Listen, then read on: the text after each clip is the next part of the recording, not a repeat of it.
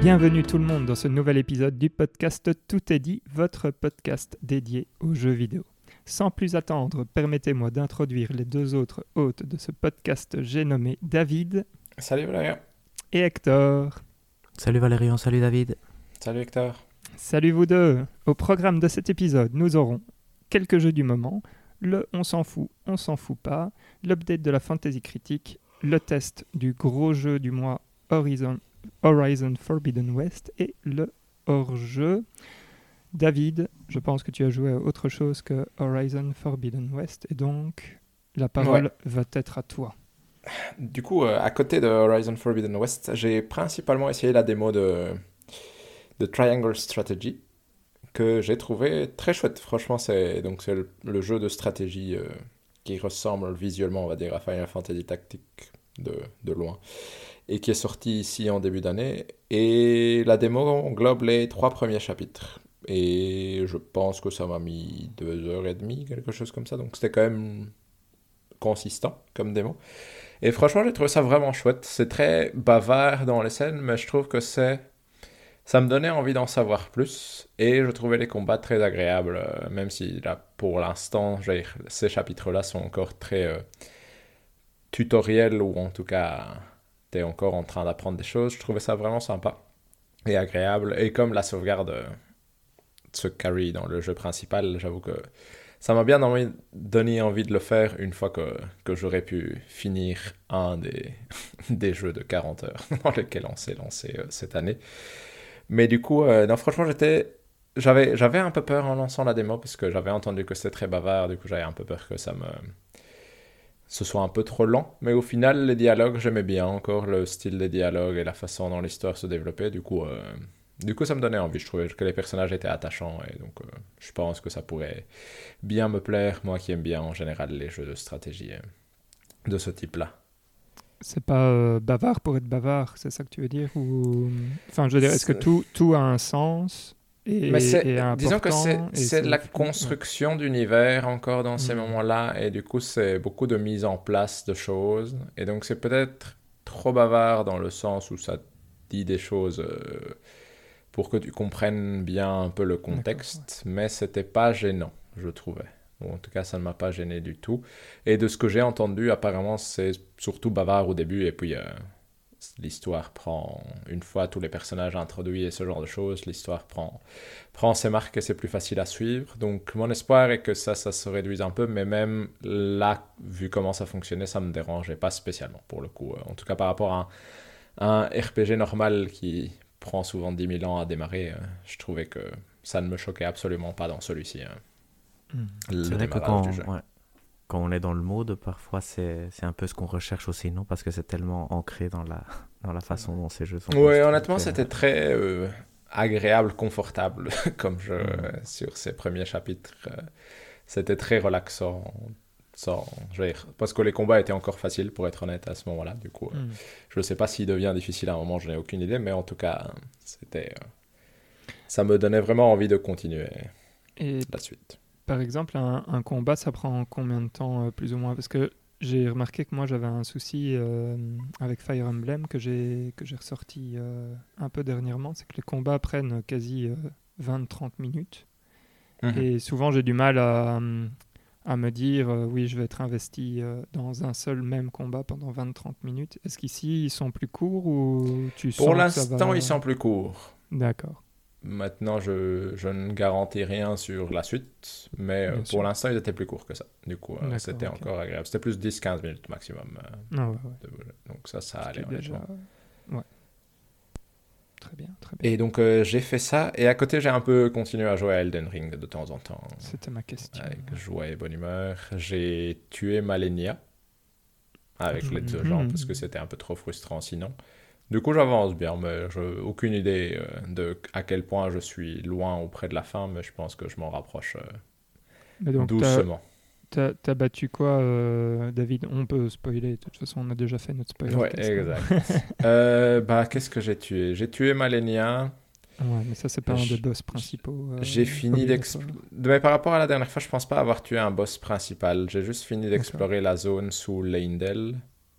Mhm. je pense, par exemple. Donc, euh, Ouais, ouais, d'accord. C'était pas tellement tuer des boss principaux, mais c'était c'était simplement continuer à explorer euh, le reste, sachant que tu m'avais dit qu'après avoir tué le boss du donjon que je dois faire à l'instant, ouais, c'est ça. Ça se ferme peut-être. Ouais, exact. Mais du coup, euh, j'ai été un peu vidé ce que je savais que j'avais comme endroit pas fini d'explorer. Mais hmm. du coup, maintenant, à mon avis, c'est l'objectif est d'aller tuer le boss de l'endroit où j'ai ça. Et été puis, et puis voir qu'est-ce qui se passe.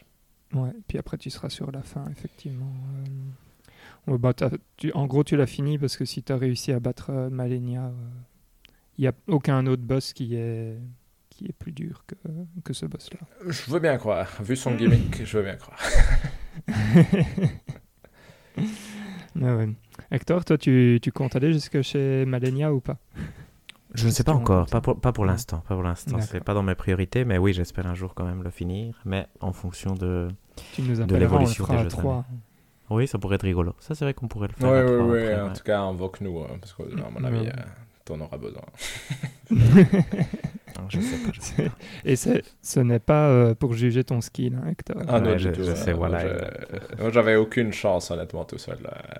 avec toute ma volonté. Euh, autant la première phase, ça pourrait passer, autant la deuxième, je pense qu'il m'aurait fallu passer 4 heures à essayer pour éventuellement avoir une chance. Et honnêtement, je, n'avais pas envie de passer 4 heures à essayer pour la beauté J'ai passé aussi euh, beaucoup trop de temps dessus avant de me dire tant pis, on va invoquer des gens. Et effectivement, ça s'est bien passé après. Excellent, David. Donc, ouais, tu l'as bientôt fini celui-là. Je pense que je suis pas loin, en tout cas. Hmm. Comme je suis pas complétionniste, j'ai pas non plus envie de de explorer de fond en comble ou de chercher le platine particulièrement. Donc je pense que oui, en soi, ça pourrait. Mon impression est que ça me mettra 5 heures, 5-10 heures en plus en fonction de, de ce que je vois en, mhm. en chemin. je comprends. Ok, cool. Rien d'autre? Non, rien d'autre pour le coup. Bah, moi, j'ai. Alors, je vais prendre euh, la main. J'ai joué encore un peu à Ghostwire euh, Tokyo. Je pense que je suis au chapitre 2 sur 4 ou 5 ou 6 ou un truc comme ça. Donc, euh, j'avance doucement mais sûrement. Et, et c'est un jeu qui me plaît beaucoup, je dois dire. je trouve qu'il y a une ambiance qui est, qui est assez bien réussie il y, a un, il y, a un truc qui est bien fait que, euh, que j'aime beaucoup et que je trouve qui, enfin, qui, qui choque par exemple quand, quand, je le compare à un Ghost of Tsushima ou quelque chose comme ça. C'est mhm. que ici tu sens que c'est un jeu euh, du Japon fait par des Japonais. Quoi. Enfin, c'est un jeu qui a lieu au Japon fait par des Japonais. Et donc, bah, tu as plein de trucs sur la culture, les, les yokai, etc., qui sont, euh, qui sont bien mis en. Comment dire pas, pas spécialement en avant, mais qui sont, qui sont bien expliqués, où tu sens que ça fait partie vraiment de l'univers et tout, et que c'est cohérent. Et, euh, et alors c'est rigolo parce que euh, autant donc dans un des jeux, dans le jeu dans lequel on va, duquel on va parler euh, un peu plus tard, les catanex me, me rendaient me rendait fou et ça me enfin bref je détestais ça autant ici elles sont connes comme tout et du coup, je prends euh, beaucoup de plaisir à les faire, parce que même si c'est euh, relativement tout le temps la même chose, il y a à chaque fois un petit twist, justement, où tu apprends quelque chose sur euh, un yokai ou, allez, ou quelque chose de la culture japonaise. Et donc, c'est. Enfin, je sais pas, je trouve que c'est bien foutu de ce point de vue-là. Elles sont jamais trop longues en plus. donc, donc, ça, ça se passe vraiment très très bien. Le combat est vraiment pas le point fort du, jeu. Euh, mais bon, voilà, c'est fonctionnel, ça, ça, marche, mais c'est pas, euh, c'est pas fou. Par contre, c'est super beau. Euh, ça, c'est franchement impressionnant. Je pense que je l'avais déjà dit la dernière fois, mais je, je, le redis, c'est extrêmement beau. Alors maintenant, j'ai eu la possibilité de monter sur, sur les toits des immeubles. Et, euh, et alors, c'est toujours très beau, mais par contre, quand tu es sur le toit d'un immeuble, ça, enfin, voilà, tu sens que, que la machine souffre, hein, parce que tu perds un nombre d'images par seconde. Euh, enfin, je pense que tu en perds un, je sais pas si c'est du 60 images par seconde, je dirais que tu tombes à du 40, quelque chose comme ça. enfin bref, c'est drastique, tu le sens bien, quoi, tu le vois bien. Et donc, euh, donc ça, c'est techniquement, tu sens que c'est pas encore au top top. Mais donc, euh, ouais, voilà, pour l'instant, je m'amuse bien. L'histoire, l'histoire est pas terrible, soyons honnêtes, mais, mais tout ce qui est autour, c'est-à-dire la ville, se balader dans la ville, découvrir un peu les lieux, tout ça, c'est franchement, franchement top, quoi. Et alors, une question bizarre. Ouais, vas-y. Est-ce que tu crois que pour quelqu'un qui est moins passionné du Japon que toi, hmm. ça aurait un intérêt? C'est un peu euh, ma peur en général avec le jeu, dans le sens où... Euh, ouais, c'est beaucoup plus difficile parce qu'effectivement, euh, allez, les quêtes annexes par exemple, c'est souvent des trucs du style. allez, ça, ça, peut être un esprit qui n'arrive pas la plupart du temps, ce sont des esprits qui. Il y a quelque chose qui les retient au monde, en fait. Et tu dois mhm. trouver la façon de les libérer. Et alors, ça va être des trucs du style. Euh, enfin, là, il y avait un esprit qui, qui disait Ouais, euh, j'ai toujours euh, une, comment, une poupée que ma sœur m'avait donnée. Et ce truc enfin, à chaque fois, je la mets sur le côté et puis elle se retrouve quand même dans mon sac. Et euh, bref, ça me fout les boules. Donc, euh, j'ai réussi à l'abandonner quelque part. Et alors, euh, il s'avère que, hum, enfin, tu fais la, la quête, c'est pas très très long, donc tu dois retrouver où il a abandonné la poupée. Et mhm. alors, tu vas découvrir qu'en fait, dans la poupée, il y a l'âme de sa sœur qui, est, qui en fait le protégeait euh, et, elle te dit, euh, bah là, là, ici, euh, j'essayais de, de purifier un... mince, comment on appelle ça une, une malédiction que quelqu'un lui avait fait, mais j'ai pas réussi. Enfin bon, bref, voilà. Alors toi tu, toi, tu purifies le truc, et puis tu lui ramènes la poupée, et tu lui expliques. donc, tu as, tout ce côté euh, folklore japonais qui, qui, joue dedans, mais sinon, c'est vraiment pas très intéressant. Quoi. Je veux dire, c'est, mhm. tu, tu, suis une trace, tu arrives sur le truc, tu fais un diagramme. Ouais, euh, voilà, c'est, nul. quoi. Mais, donc, si tu t'intéresses pas, non, je pense que c'est, mhm. tu risques de passer à côté de, enfin, voilà, de, la, de la vraie beauté du jeu, quoi, qui est, euh, qui est l'amour qui a été mis dans c'est ça, dans l'explication mhm. du folklore, etc. La mise en scène du folklore, je vais plutôt dire. Mhm, tout à fait. Ok. Et sinon, euh, enfin rien à voir, donc c'est aussi un, un, style d'open world, mais c'est vachement, enfin c'est beaucoup plus, euh, ça n'a rien à voir Elden Ring et, et par exemple euh, Horizon sont monstrueusement beaucoup trop grands par rapport, enfin beaucoup plus grands par rapport à ça, donc c'est je sais pas comment expliquer, mais c'est un open world, par exemple, je le ramènerais plus à un Spider-Man, en fait, euh, où c'est beaucoup plus condensé comme ça, dans le, dans le style.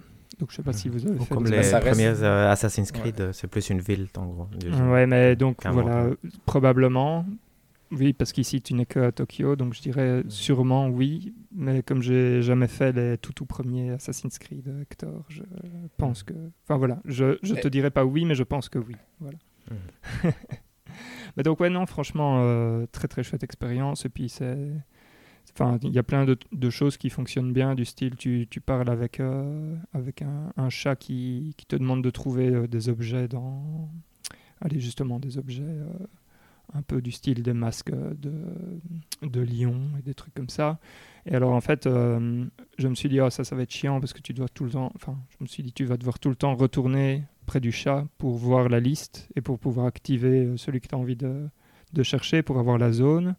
Et en fait, non, euh, il te le met directement après dans ton menu, donc ça, c'est facile de pouvoir, de pouvoir aller activer ou désactiver ce que tu es en train de chercher. Donc franchement, euh, très, très, très chouette expérience pour l'instant. Je m'amuse beaucoup. Et euh, ça ne fait pas trop peur. Enfin, ça ne fait même pas peur du tout pour l'instant. Donc, euh, c'est très, très bien pour moi. donc, voilà. pour moi. Et je pense que c'est tout parce qu'Hector, tu as seulement joué au jeu du mois. Oui, tout à fait. C'est vrai que j'ai pas. Mais Ghostwire Tokyo a l'air chouette et Triangle Strategy aussi, non Je pense que. Oui, c'est des jeux qui tentent à tester cette année quand il sera en solde. Ça pourrait être un bon truc. Ou si tu veux, je te le prêterai après. Ah, tu l'as en physique, Valérian? C'est vrai que ça pourrait être chouette, ça. Ouais. Je dirais pas non, je pense. Pas exactement maintenant, mais bientôt, certainement. Pas de problème. Mais donc, à ce moment-là, je pense que hum, on peut passer aux news avec le on s'en fout, on s'en fout pas. Oui, tout à fait. Donc, c'est un tout petit mois. Euh, cette fois-ci. Donc on va parcourir certains points, les gros points entre guillemets. On dira si on s'en fout ou on s'en fout pas.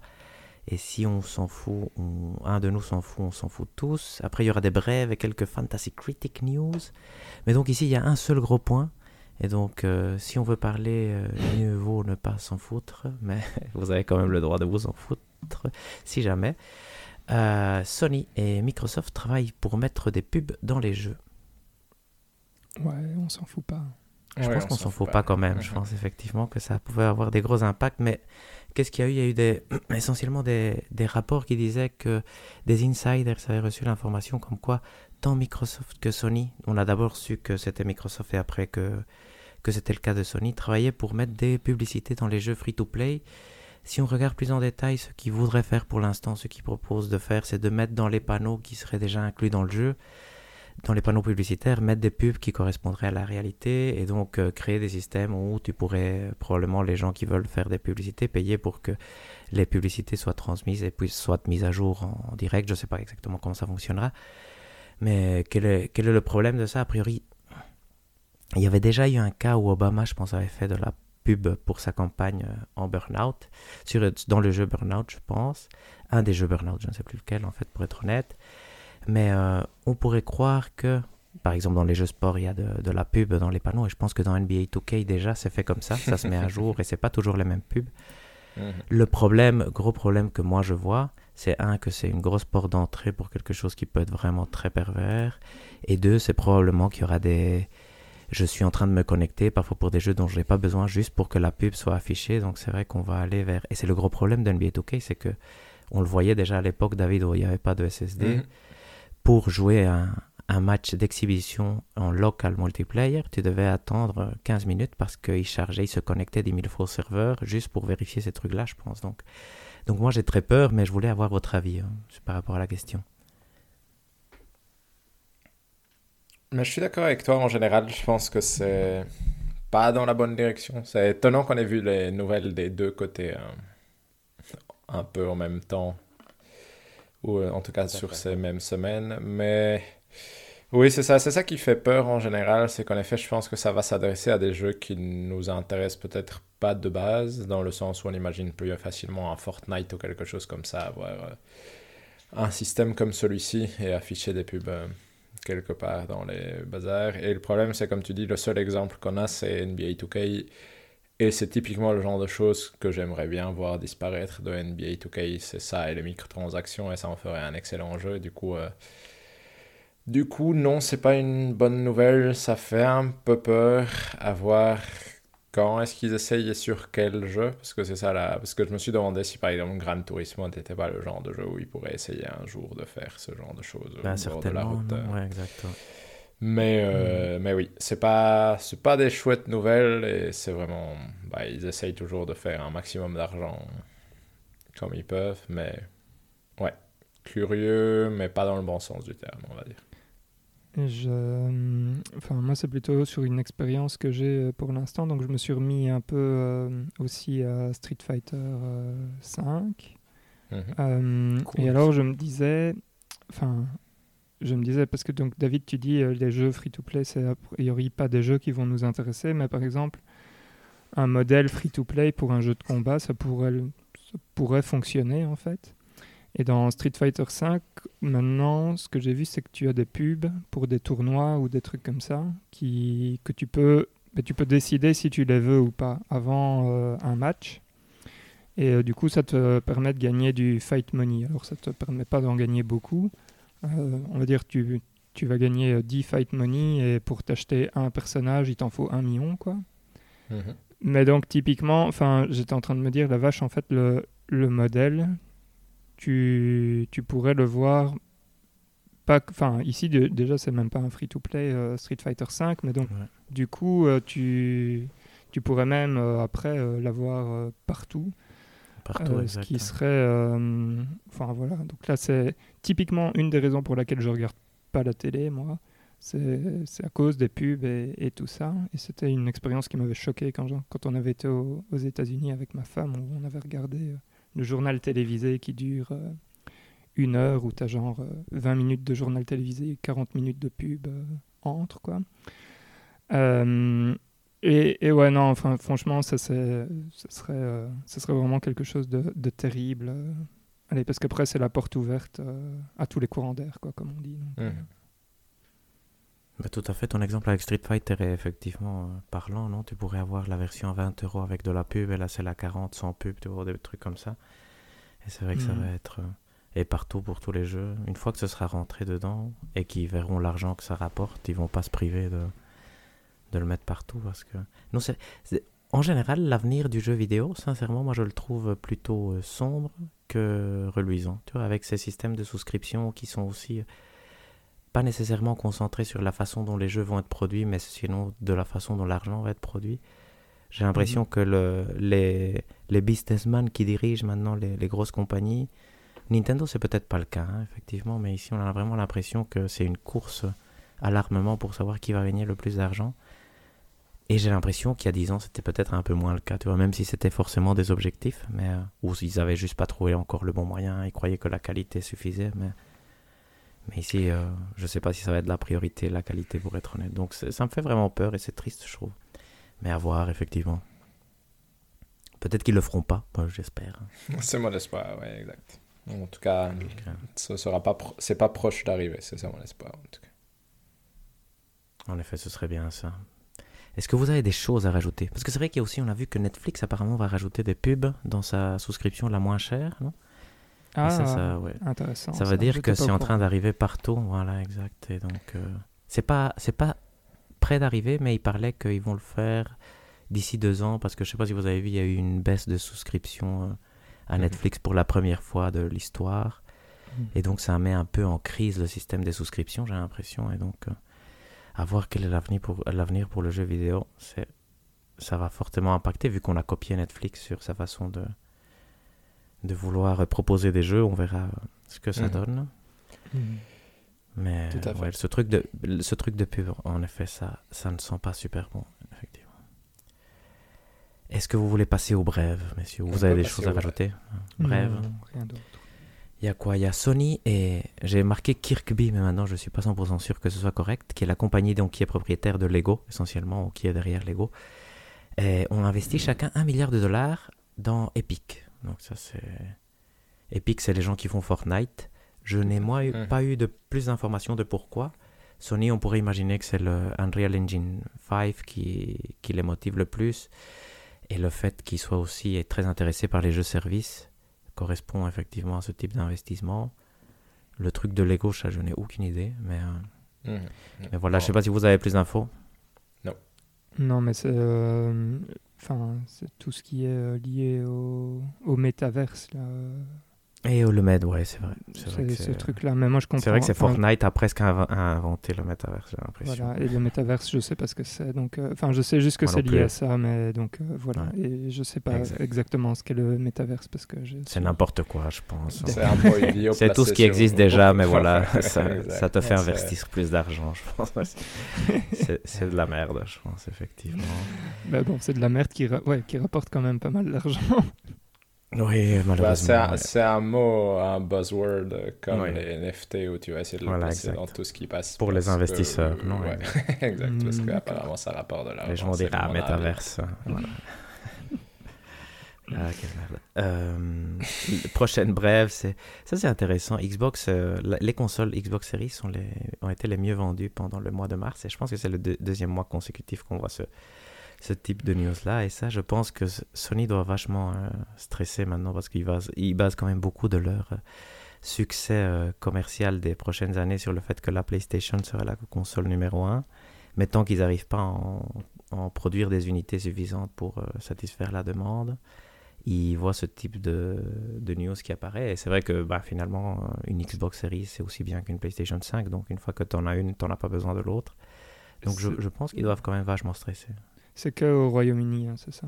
Ici, c'est que au UK, tout à fait, Mhm. tout à fait. Donc, euh, donc ça ne veut pas dire que c'est la tendance mondiale, mais Non, non, et c'est surtout lié à la, à la pénurie. Donc, euh, C'est ça. Ouais, tous les analystes disent que c'est ça, c'est pas que c'est une tendance de préférence qui est en train de changer encore, mais, euh, mais Mhm. néanmoins, je pense que c'est c'est intéressant parce que ça va. euh, c'est en train de. Cette, cette pénurie est en train de créer le moule de la génération un peu à, à l'insu de la, de la PlayStation. Donc, hein. Donc ça, ça va, on va voir ce que ça va donner, effectivement. À suivre, comme on dirait. Euh, la version next-gen de The Witcher a été décalée. Non, elle sort de Q2, de, je pense. Et donc, euh, sans dire qu'ils vont vers le Q3, je ne sais pas, ça j'ai pas lu, mais j'imagine qu'ils vont là-dessus, mais j'espère. Et, et de ce que j'ai cru comprendre, c'était les gens qui avaient fait la version Switch, qui étaient en charge du portage. Donc c'est des gens compétents a priori. Et par contre, euh, CD Projekt aurait récupéré le projet en interne. C'est ça. Mhm. J'ai entendu quelque part une, une théorie qui disait que Saber est en fait, euh, même s'ils sont plus basés là-bas, c'est un- une société russe. Et donc peut-être qu'ils sont affectés aussi par la situation actuelle. Et donc peut-être que CD Projekt a préféré récupérer le truc, mais je n'ai- je n'ai pas été vérifié que ce qu'on disait était correct. Donc, euh, Mhm. Donc voilà. Ouais. Et je pense que j'ai vu passer euh, quelque chose d'ailleurs à propos de CD Projekt et de. Enfin, ouais, justement là-dessus. euh, Mais je n'ai pas d'informations euh, sur leur, euh, leur relation avec, avec les Russes. Voilà. Mais ça pourrait être une piste effectivement pour le décalage ici, un peu inattendu quand même, non? Parce que c'est le Q2, on y est, je crois qu'on y est, non? Donc, Effectivement, ça Euh, commence oui. en avril, donc c'est assez tard pour décaler. Donc, donc ça semble une décision un peu bizarre, surtout que Saber avait fait un excellent portage Switch qui devrait être entre guillemets plus compliqué que le portage next gen, en tout cas de dire naïvement, non? On, on pourrait l'imaginer. Mhm. Donc, Mhm. et après, qu'est-ce qu'on a su? Le dernier bref, c'est que les Siphon Filter devraient sortir dans le PS Plus Tier euh, X, euh, donc euh, probablement le Tier 3, qui est le premium, je pense. Non? Euh, Pourquoi? Parce qu'ils ont eu des ratings dans le, dans le marché coréen, je pense. Et en général, ça, c'est toujours vérifié euh, comme étant vrai euh, par après. Donc euh, ici, on est sûr qu'il y aura des versions PS4 qui probablement sont des remasters des versions PS2, donc à voir, parce qu'ils sont listés comme des jeux PS4 et PS5. Qu'est-ce que ça veut Mhm. dire? Ça veut dire qu'il y a du travail dessus. Quel type de travail c'est? La grosse question. mais c'est- donc, euh, Mais c'est quand même Tout va se excitant, jouer là-dessus. Pardon? C'est quand même un peu excitant. C'est intéressant parce que Ça donne envie. il faut euh. voir combien arrive, mais s'ils Mhm. refont du travail sur Metal Gear, sur Silent Hill, sur Final Fantasy Tactics, ça pourrait, tu pourrais te dire à 100 euros par an, ah, ça peut être justifié. Tu vois, j'ai à, à voir le catalogue. Mhm. C'est- Il faut voir. En fait, on n'a aucune info. Tu vois, Oui, oui, c'est ça. Ouais, mais ouais. C'est juste pour c'est- la mais hype. voilà, c'est pas la pire nouvelle. Ça, on est d'accord. Voilà, c'est- Disons-le comme ça. Ouais, Ça ça, aurait ça laisse pu- la porte ouverte à être un peu surpris par ce qu'il y aura. Au... Ouais, Mhm. par être satisfait par ce qu'il y aura dans la Ouais, partie euh, vieux jeu, on va dire. de- Mm. Et d'ailleurs, on sait que Spartacus sortira le 22 juin, je pense, en Europe ou le 23. Mhm. Mhm. Une Exact. semaine ou dix jours avant euh, aux États-Unis et un peu avant en Asie et au Japon. Donc euh, bientôt, on devrait avoir quand même nos réponses. Des rumeurs aussi, rien à voir, mais c'est intéressant. Rumeurs très fortes de rachat de From Software par Sony euh, cette semaine. Donc, euh, et donc Sony ra- aurait racheté quelque chose et on se demande encore ce que ça va être. Konami change de nom, ce qui fait croire que ce n'est pas Konami. Et on hésitait entre Konami et From Software. Est-ce que ce sera vrai? C'est souvent faux ce genre de truc, donc euh, il faut pas s'exciter pour rien. Mais c'est excitant néanmoins. Euh, Fantasy Critic News, c'est que Xenoblade Chronicles 3 est avancé. Donc ça c'est quand même Ça, euh, rien à voir. Ça, Ouais, c'est trop bien. Non, mais C'est quel jeu, de la merde. quel jeu a Ouais, été exact. avancé dès- c'est- Enfin, si tu réfléchis, euh, bon, après, euh, Ça arrive presque jamais. Hein, je ouais, c'est ça. euh, Surtout Non, des ouais, gros ouais, ça- jeux, quoi. En fait, euh, ouais, jamais t'entends, gros il jeu en plus. sortira ouais, exact. plus tôt, quoi. Genre, ouais. Ouais, exact. Et en plus, il avait déjà été annoncé pour une sortie relativement rapide. Je pense qu'il a été annoncé en février pour septembre, donc c'est déjà court. Ici, il est avancé au 29 juillet, juillet, je pense, ou quelque chose comme ça. Mhm. Ce qui est intéressant, c'est que ça veut dire que Nintendo a un jeu qui devrait sortir dans En la tranche de septembre qui ne veut pas avoir de concurrence, non? Bayonetta Ouais, peut-être, ouais. Ouais. ou Bayonetta, un truc non annoncé peut-être, à voir. ouais. Donc, euh, Il y a Splatoon le- 3 aussi, non Qui a une date de sortie maintenant? Oui. Oui. oh, Ah, c'est vrai?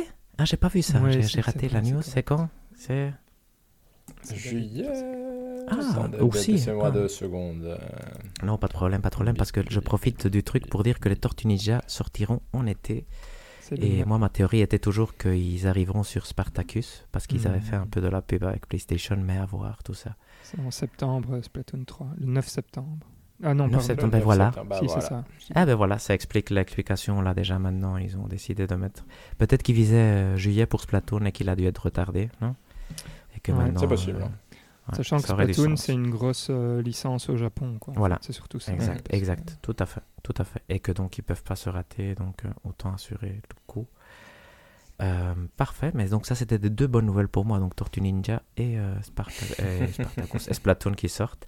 Les Tortues Ninja qui sont faits par un bon studio, ça j'ai été vérifié parce que je me suis dit peut-être que j'ai fait un mauvais choix, mais je pense qu'on est, on est dans la bonne voie pour un 85, donc euh, bah, je suis Aïe, content. aïe, aïe.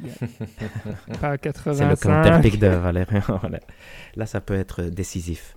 Même si je pense que Hollow Knight va sortir cette année et que Valérian a quand même beaucoup de cartes sous sa manche. Mais je pense que c'est David Donc, quand même qui est mieux parti. Mais bon, bref. David est très tranquille, hein. il est dans la, devant, dans le peloton, dans le pelo- je vais dire, bien devant le peloton.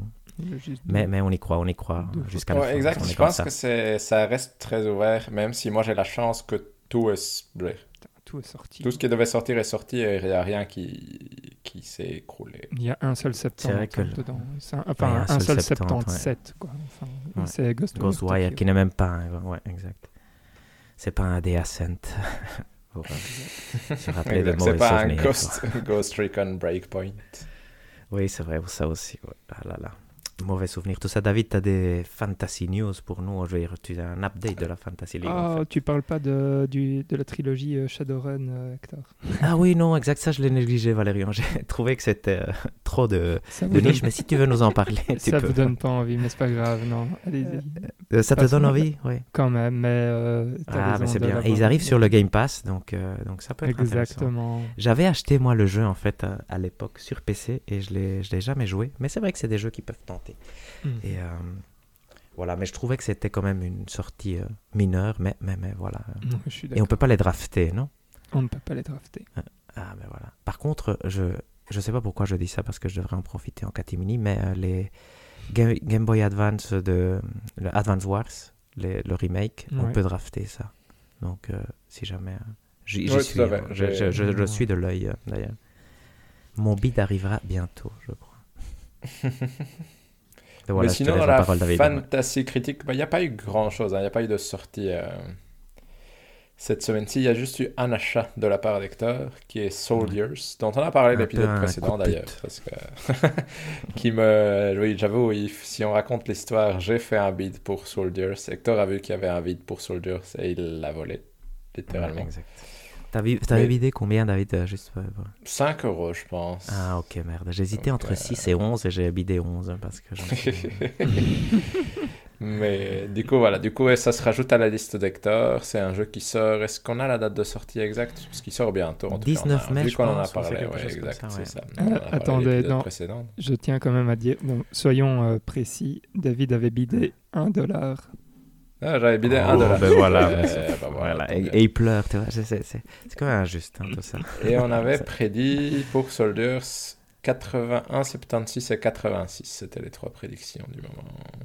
Et les previews sont 76 Très enthousiasmantes. euh, voilà, exact. Euh, Donc, euh, on a l'air plutôt pas, pas- parti vers le haut de ces- cette gamme-là, mais on verra bien. Mais sinon, à part ça, il n'y a pas eu de hein, sortie.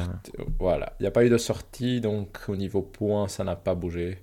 On attendra toujours euh, ici le début du mois de mai pour avoir Trek to Yomi qui sort et Soldiers maintenant qui doit sortir. Ce sont les deux prochaines sorties et le reste euh, arrivera beaucoup plus tard. Ouais, on espère qu'il y aura des événements pour pouvoir euh, bider sur des On trucs. espère. c'est vrai, exact. ouais. Il y a eu d'ailleurs quelques petites news comme quoi Sony changerait son truc pour faire des annonces un peu par-ci par-là sans vraiment faire de. avoir tout ça. The Last of Us Remake est mentionné euh, plusieurs fois quand même. Je le vois mal sortir avant la série, je sais pas si. Parce que Hmm. ça n'aurait pas beaucoup de sens, mais bon, euh, voilà. Vous Voilà, vous ça, rappelez que l'année passée, on était ouais. persuadé que ça allait sortir pour début de 2022, ça, non? Vous vous rappelez pas de ça? En fait, oui, oui, exact. puis après, mais en tout a été décalé, C'était presque fini, ouais, exact. Mais, euh, mais après, moi, je, je, je vois l'intérêt de le mettre en même temps que la série, non Et d'attendre euh, si c'est nécessaire. De... Mais après, je sais pas quel est le bon timing non plus pour ce genre de truc. hein. Parce Mhm. que c'est quand même, c'est vrai aussi que c'est des publics différents, donc euh, il faut qu'il soit disponible quand la série sera là probablement parce que beaucoup de gens voudront le jouer, non? Donc euh, ça c'est la seule contrainte en fait. Mhm, Tout à fait. Magnifique. Et du coup, voilà, du coup, euh, la fantasy critique, ça attend un peu. Ça, ça va stagner pendant un petit temps, on va dire, c'est comme ça. Hmm. Oui, c'est vrai. Par contre, God of War apparemment sortirait cette année, non la communication dessus Ouais, euh, tend vers une sortie en 2022 quand même. Voilà. C'est bien. Enfin, on espère que ce sera bien. oui, ce serait pas mal ça, ce Ouais, serait pas mal. Je ne l'ai pas drafté, donc je suis moyen chaud qui sorte cette année. On est moins... Voilà, moi aussi. je sais pas pourquoi j'ai drafté Zelda, moi, quand j'y pense. C'était le moins sûr de tous les... Bon, c'est pas Euh, grave. Ouais, je sais pas, On- Hollow Knight, on- on, y croit moyen aussi. hein, mais bon. Moi, j'y crois. Moi, j'y crois sincèrement parce que... On verra bien. semble- Bon, on verra, effectivement. Ok, et donc quoi, on passe euh, à notre gros jeu du mois? Je pense, Tout hein. à fait, ouais.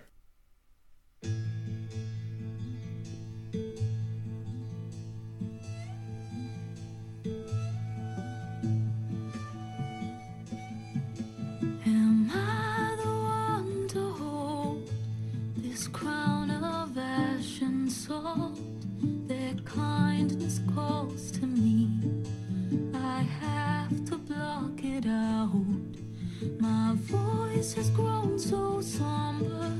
These words don't seem like mine, but the iron won't subside. No matter no matter what I try.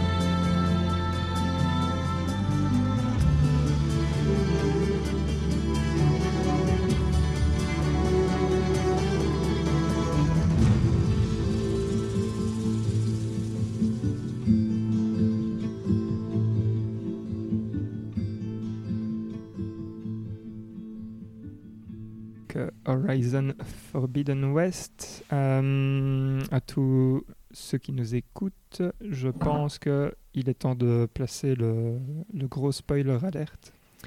Parce que donc, euh, on va parler de l'histoire euh, des deux jeux. Donc, si vous n'avez pas fait le premier ni le second, euh, le mieux est de s'arrêter maintenant et de revenir plus tard quand vous l'avez fait, si vous avez peur de découvrir l'histoire qui se cache derrière ces deux jeux. Et, euh, et voilà, je pense que vous êtes prévenus. Et ensuite, euh, on risque de parler de certaines scènes euh, particulières également. Donc, le mieux est de, est de s'arrêter au cas où vous n'êtes pas encore arrivé à la fin de ces deux jeux. Vous voilà prévenus. Vous deux, est-ce que ça vous dérange d'être spoilé? C'est toujours la bonne Non, question. Non, poser. pas du tout. On est comme ça. voilà. Jamais, ouais, moi non plus. Je suis pas trop, euh, trop difficile pour ça. Alors, donc je vais essayer de, de vous faire un, un rapide euh, résumé. Alors, rapide, c'est quand même velu euh, comme histoire. Et alors, euh, ce que vous allez probablement apprécier, c'est que je vais pas aller trop dans, dans les détails euh, de ce qui se passe dans l'histoire, mais ça va être plutôt euh, l'histoire globale de ce qui se passe dans, dans le jeu, quoi. Euh, donc l'univers, etc. Ouais. Mhm. Euh, ok, Parfait. donc pour donc je, je vais- ça va couvrir les deux jeux bien évidemment et donc euh, l'histoire pourrait on pourrait dire commence à notre époque avec euh, deux grands noms, c'est Ted Faro et Elisabeth Sobeck. Euh, le premier euh, possède une boîte nommée euh, Faro Automated Solutions et en fait la seconde va, jo- va rejoindre cette boîte en tant que junior scientist après avoir fait une thèse en robotique. Et la boîte de Ted Faro va alors commencer à produire des machines, on va dire, éco-friendly, qui aident à nettoyer l'environnement. Mais un peu plus tard, euh, Monsieur Faro va décider en fait d'ouvrir une branche euh, pour tout ce qui est technologie militaire. Et la, génie Elisabeth Sobeck va donc quitter la boîte pour protester contre cette vision. Et elle va ouvrir sa propre boîte Miriam Technologies, qui aura donc pour focus de faire de la robotique euh, verte. Et bon, fun fact, quand on lit un peu tout, Miriam Technologies va gagner le prix Nobel dans, dans l'histoire du jeu euh, en physique pour ses robots verts, tandis que euh, euh, allez, le FAS, je vais dire, le Faro Automated Solutions, Mhm. lui va devenir un grand leader sur le marché militaire. Bref, en, para- en parallèle à tout ça, le monde va mal. Donc il y a des villes comme Rotterdam qui vont se retrouver inondées après des attaques terroristes, le climat ne s'améliore pas non plus. Euh, je pense qu'il est, fait référence que la Nouvelle-Zélande en fait se fait submerger. Euh, il y a des attaques bioterroristes qui ravagent des villes comme Londres, New York, Tokyo, Shanghai, Moscou, euh, ce genre de choses. Et bien évidemment des désastres nucléaires qui ont lieu suite justement au changement climatique. Avec tout ça, certains pensent déjà à la suite et tentent de construire bah, le premier, vaisseau de colonie spatial qui s'appelle l'Odyssée. Et donc c'est un navire qui en fait va être commencé par une certaine euh, par un certain groupe, mais qui va surtout être repris par une organisation qui s'appelle euh, Zénith lointain, donc Far Zenith euh, en anglais, et donc qui sera finalisé par cette euh, organisation-ci. On reviendra sur eux un peu plus tard. Donc dans ce monde euh, très joyeux, Ted Faro va à un moment devoir demander de l'aide à Elisabeth Sobeck, même s'ils sont plus en très bons termes, pour un petit problème de rien du tout. Euh, en fait, ils ont une unité de robots de maintien de la paix, comme ils appellent ça, euh, de, la gamme euh, Char ou Carriot en anglais, qui cesse de répondre aux commandes. Alors, ce qu'il faut savoir, c'est que ces robots sont capables, en fait, en cas d'urgence, de convertir de la biomasse en carburant. Donc, c'est pas leur système d'alimentation euh, numéro un, mais si jamais il manquait de carburant, ils peuvent euh, puiser dans la biomasse pour euh, se faire du carburant. Et en fait, ils sont créés pour être littéralement impossibles à stopper, sauf par leur maître. Et donc, s'ils ils cessent de répondre aux commandes, il y a un petit problème. Donc, euh, après une petite analyse de la situation, euh, Sobek va, donner euh, le constat suivant. En fait, les robots se multiplient de façon exponentielle, joyeuseté, et leur capacité de conversion de biomasse est devenue en fait leur principale unité d'approvisionnement. Donc, ces projections sont que d'ici 15 ans, la planète Terre sera sans vie, complètement sans vie. D'où le projet Zero Dawn, donc Aube Zéro, de Sobek, qui va être un système de terraformation pour restaurer la vie sur Terre après sa destruction. Donc l'idée, c'est de laisser tout crever et euh, d'avoir euh, ce système qui va après euh, recréer un, un, habitat, pardon, un- une Terre habitable. Donc en utilisant une intelligence artificielle qui est nommée Gaia, dont le but est de gérer neuf fonctions subordonnées, chacune ayant un but bien particulier, comme par exemple conserver le savoir humain, c'était euh, Apollon, réintroduire la faune, c'est Artémis, réintroduire la flore, Déméter, je ne vais pas toutes les passer, ou encore euh, prendre le contrôle de Gaïa pour en faire un, reset au cas où euh, celle-ci échouait, ça c'est Hades. Euh, donc du coup, cette IA est censée gérer tout ça et, et reconstruire, reconstruire euh, la Terre euh, pour plus tard. Donc globalement, tout se passe pas trop mal dans la, dans la réalisation du projet, sauf qu'à l'approche de la date euh, estimée de l'extinction de toute vie humaine sur Terre, Ted Faro, lui, pète un plomb complet. Et ce qu'il va faire, c'est qu'il va enfermer tous les concepteurs du projet dans le complexe Gaia, où se trouve Gaia, et il va effacer les données disponibles dans Apollon avant de tuer tout le personnel du complexe. Voilà. Donc ça, c'est un peu la mise en scène sur euh, notre époque.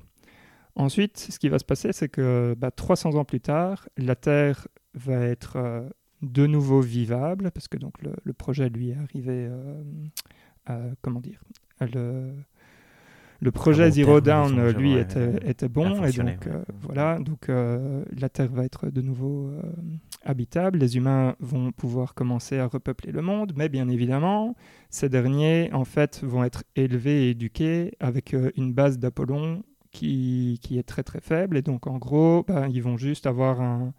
Enfin, ils vont, vont juste euh, connaître tout ce qui est relatif à la chasse et à la cueillette, mais pas, euh, pas euh, toute la technologie qu'il y a, a derrière et qui, qui, et qui pourrait les ramener là. Donc ça veut dire qu'on se retrouve euh, dans un monde avec euh, peuplé de différentes tribus et voilà. Donc on revient quelques années en arrière, on va dire. Alors, 700 ans encore plus tard, donc là on est 1000 ans après le désastre du départ. Là, c'est le moment où démarre l'intrigue du premier opus de la série, lorsqu'un signal est envoyé à Gaïa qui rend en fait chacun, enfin, chacune de ses fonctions subordonnées indépendantes. Euh, la sous-fonction Hades, elle va tenter de prendre le contrôle du système, ce qui va être empêché par Gaïa, parce qu'elle va s'autodétruire, et en parallèle, comme elle s'autodétruit, elle va lancer la création d'un clone d'Elisabeth Sobek. Euh, chose importante, l'autodestruction de Gaïa a pour principale conséquence que les machines qui étaient sous son contrôle commencent à devenir euh, beaucoup plus hostiles et des nouvelles machines plus dangereuses commencent à apparaître un peu partout dans le monde. Alors, le clone en question n'est autre que l'héroïne du jeu et est d'abord donc recueillie dans la tribu euh, d'Enora, j'ai oublié de dire, c'est donc l'héroïne du jeu qui est donc Aloy. Et donc elle va être euh, recueillie par l'Enora avant d'être rejetée et recueillie ensuite par un autre paria qui est nommé Rost, qui va la former et qui, euh, je pense on peut le dire, sera considéré un peu comme son père. Et alors, euh, le truc qui va se passer dans le premier épisode, c'est que cette dernière, un jour, va récupérer ce qu'on appelle un focus, qui est un objet euh, de l'ancienne civilisation qui permet en fait de voir sur une interface euh, 3D des informations sur les objets, les machines, les mouvements environnants. Enfin bref, c'est un truc euh, technologique que eux euh, n'ont pas l'habitude de voir et donc qui lui permet d'avoir plein d'informations sur le monde qui l'entoure. Alors le jour où euh, Aloy doit participer à l'éclosion, donc le proving, toujours en anglais. C'est toujours difficile parce que j'ai fait la traduction, mais je l'ai joué en anglais. donc, voilà. Elle y rencontre des guerriers de l'éclipse qui ont des focus et qui vont massacrer tout le monde, euh, Rost y compris. Et en regardant un peu de plus près, elle va alors apprendre euh, via le focus d'un ennemi qu'elle est une entité, entre guillemets, qui doit être tuée. Et c'est alors qu'elle va partir à la recherche de la vérité et va découvrir euh, toute l'histoire sur le projet Zero Dawn. Et finalement, bah, va purger Hades euh, de, de Gaïa, enfin, du moins de l'endroit euh, où Gaïa pourrait, pourrait être. Et euh, après quoi, ben, justement, Aloy va décider de partir à la recherche d'un backup de Gaïa. Donc ici, ça c'est euh, le moment où on finit le premier opus.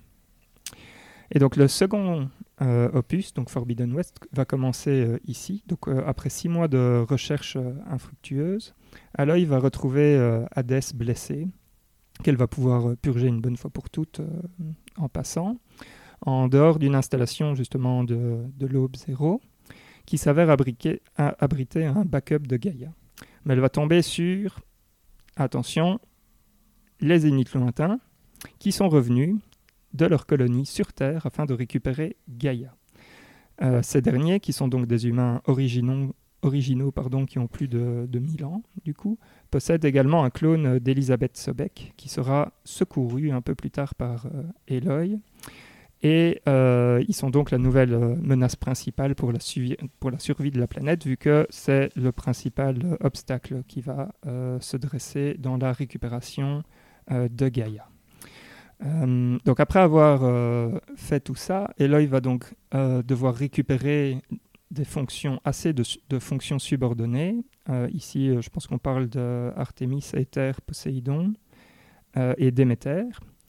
Ce qui va permettre à Gaïa de récupérer égal- également Héphaïstos, qui est la fonction extrêmement importante pour pouvoir contrer les zéniths lointains. Pourquoi? Parce que c'est elle qui dirige la terraformation effectuée par les machines et donc qui va permettre de créer autant de machines euh, qui veulent.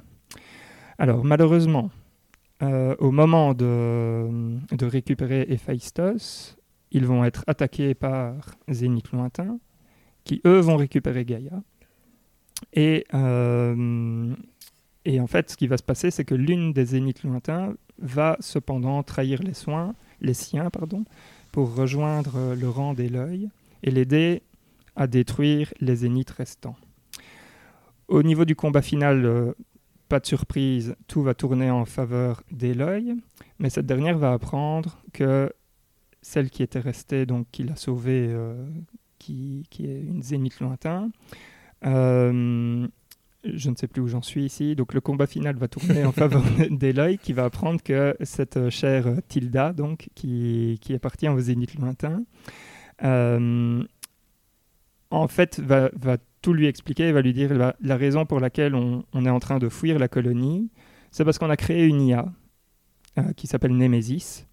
euh, qui, en fait, comme on a déjà atteint l'immortalité euh, physique, on voulait atteindre l'immortalité digitale. Et le problème, c'est que cette IA a été corrompue et maintenant cherche à nous détruire. Voilà.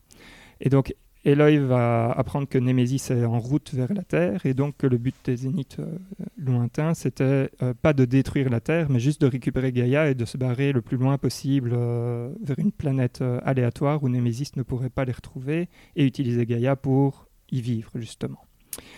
Et donc, à ce moment-là, Tilda va, lui demander de, se joindre à elle dans sa fuite. Pourquoi? Parce que Tilda, en fait, était la compagne de Elisabeth Sobek euh, à l'époque et qu'elle regrette de l'avoir laissé euh, mourir euh, sur Terre et d'avoir fui avec les zéniths lointains à l'époque.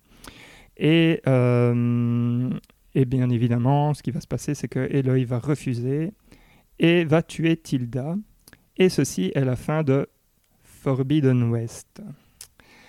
Voilà, messieurs. Alors, c'était très condensé. Je suis désolé pour, euh, pour le petit tunnel. euh, C'était pas si condensé ici. que ça, pour être honnête. ouais. C'était pas si condensé. J'ai passé tout ce qui est euh, guerre de clans, etc. On ne parle pas de tout ça. J'essaye de rester. Non, non, c'était très sur, bien, euh, c'était très bien, c'était très bien. voilà. ouais, exact. euh, donc, je sais que vous n'êtes pas arrivé euh, jusque-là, euh, en tout cas, euh, en Mhm. tout cas pour vous.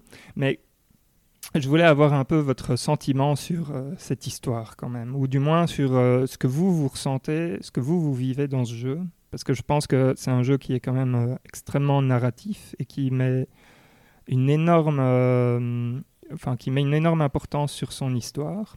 En tout cas, dans la présentation, euh, c'est ce que moi je ressens. Et donc, je pense que c'est un bon premier point à attaquer ici pour ce jeu. Hector, est-ce que tu veux nous, nous donner Ah un oui, je peu peux, je peux commencer, ouais. ouais. Et donc, moi, j'ai trouvé l'histoire du premier quand même intéressante. Et ici, en écoutant le résumé, parce que je me souvenais plus du tout de, des détails, je dis, ah bon, c'est un peu simple et il y a beaucoup de choses, mais ça parle un peu de tous les problèmes de l'humanité. C'est intéressant, tu vois, dire, ça, ça reste intéressant. Cette idée de clone n'est pas si mal. Et moi, ce qui m'avait beaucoup excité ici au début du, du, du deuxième, mais je pense que c'est pas quelque chose qu'ils vont exploiter, c'est que très vite, ils te posent le problème euh, personnel de Aloy qui est euh, le clone du sauveur d'une certaine façon. Donc et, il te pose le problème d'une histoire de science-fiction, on aurait le clone de Jésus-Christ et il se retrouve à devoir, à, savoir qu'il peut le faire, mais à devoir le faire quand même sans jamais l'avoir vraiment fait. C'est un, un postulat intéressant qui ne se retrouve pas très souvent. Je, veux dire, je me suis dit, ah, c'est une idée intéressante. Par contre, dans la narration, après, je vois pas qu'ils vont l'exploiter à fond. Ce que je trouve par contre très chouette, c'est que tout ce qui est dialogue et mise en scène est vraiment intéressante. Par contre, dans le fond, je trouve que que c'est pas non plus, euh, sincèrement, c'est pas c'est pas exceptionnel. Quand je joue, euh, ça m'amuse. Après, je pense pas que ce soit une histoire euh, très marquante. Donc, j'attends de voir un peu le ressenti que j'aurai sur sur la fin. Mais point de vue histoire, c'est pas c'est pas spécialement son, son gros gros point fort, même si je trouve que c'est un peu mieux que dans d'autres jeux que, que j'ai pu jouer euh, euh, dans les dernières années en général. Donc euh, c'est c'est bien, mais sans plus, je pense honnêtement. Toi, David? Ouais, moi, mon impression, euh, un peu comme celle d'Hector, moi je dirais que la façon dont tu découvres les autres tribus avec lesquelles tu, tu te confrontes est sympa, dans le sens où je trouve que les cinématiques sont agréables et ça pose euh, le monde d'une façon euh, compréhensible, mais qui a, qui a ses subtilités qui sont intéressantes, etc.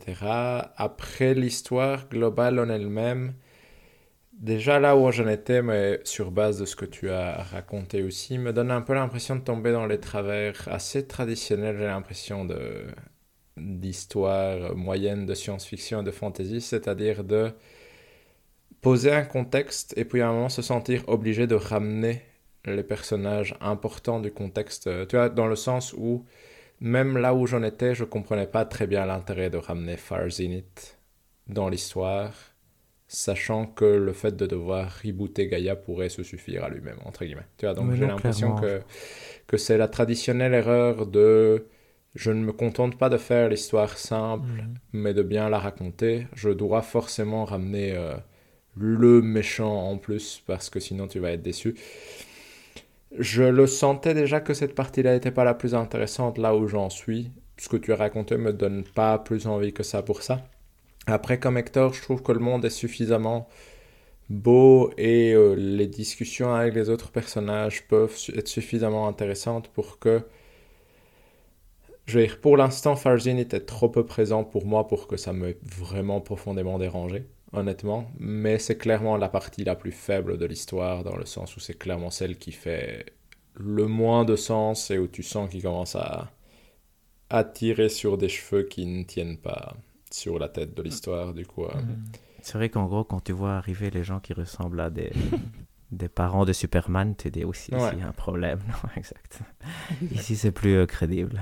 Donc, Mais ouais, je vous rejoins en fait euh, tout à fait. Je trouve que hum, dans la construction du monde, par exemple avec euh, les guerres de clans et, et ces trucs-là, en fait, je trouve que c'est toujours la partie la plus intéressante du, du jeu. Alors ici, j'en ai pas parlé parce que c'est pas, enfin, c'est pas important pour l'histoire générale du, du jeu. non, tout à fait. mhm. Euh, et en fait, enfin, moi, où- là où j'ai été extrêmement déçu, c'est que en gros, tu finis ce jeu et tu dis, ah, bah, en gros, c'est juste pour préparer au 3.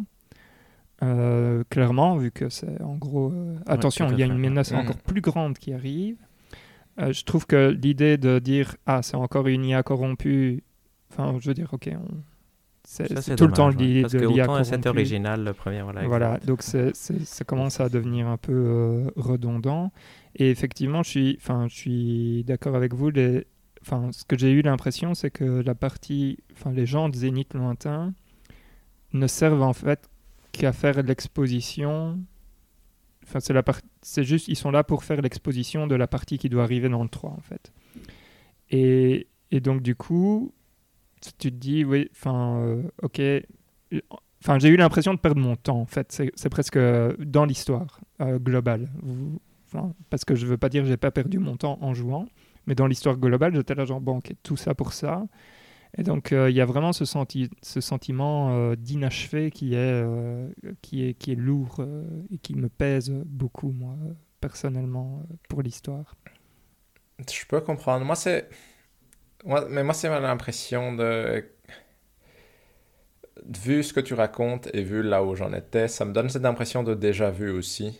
Et de déjà vu un peu inintéressant de ce côté-là, de, comme je disais, devoir ramener un super méchant qui, au fait, n'est pas le super méchant parce qu'il y a le super, super méchant. Mhm. C'est. Ça fait très enfantin comme façon de raconter une histoire, j'ai l'impression, dans le sens où je trouve qu'ici, le contexte du jeu est déjà suffisamment intéressant pour se suffire à lui-même, et que si on avait juste rebooté Gaïa et dû peut-être euh, faire des, des trucs un peu inventifs pour euh, lui ramener ses différentes parties, ça aurait pu suffire Mhm. à en faire un jeu tout à fait satisfaisant, qui euh, certes n'aurait pas un twist où tu serais là, oh mon dieu, mais est-ce que toute histoire a besoin d'un twist qui fait que tu te...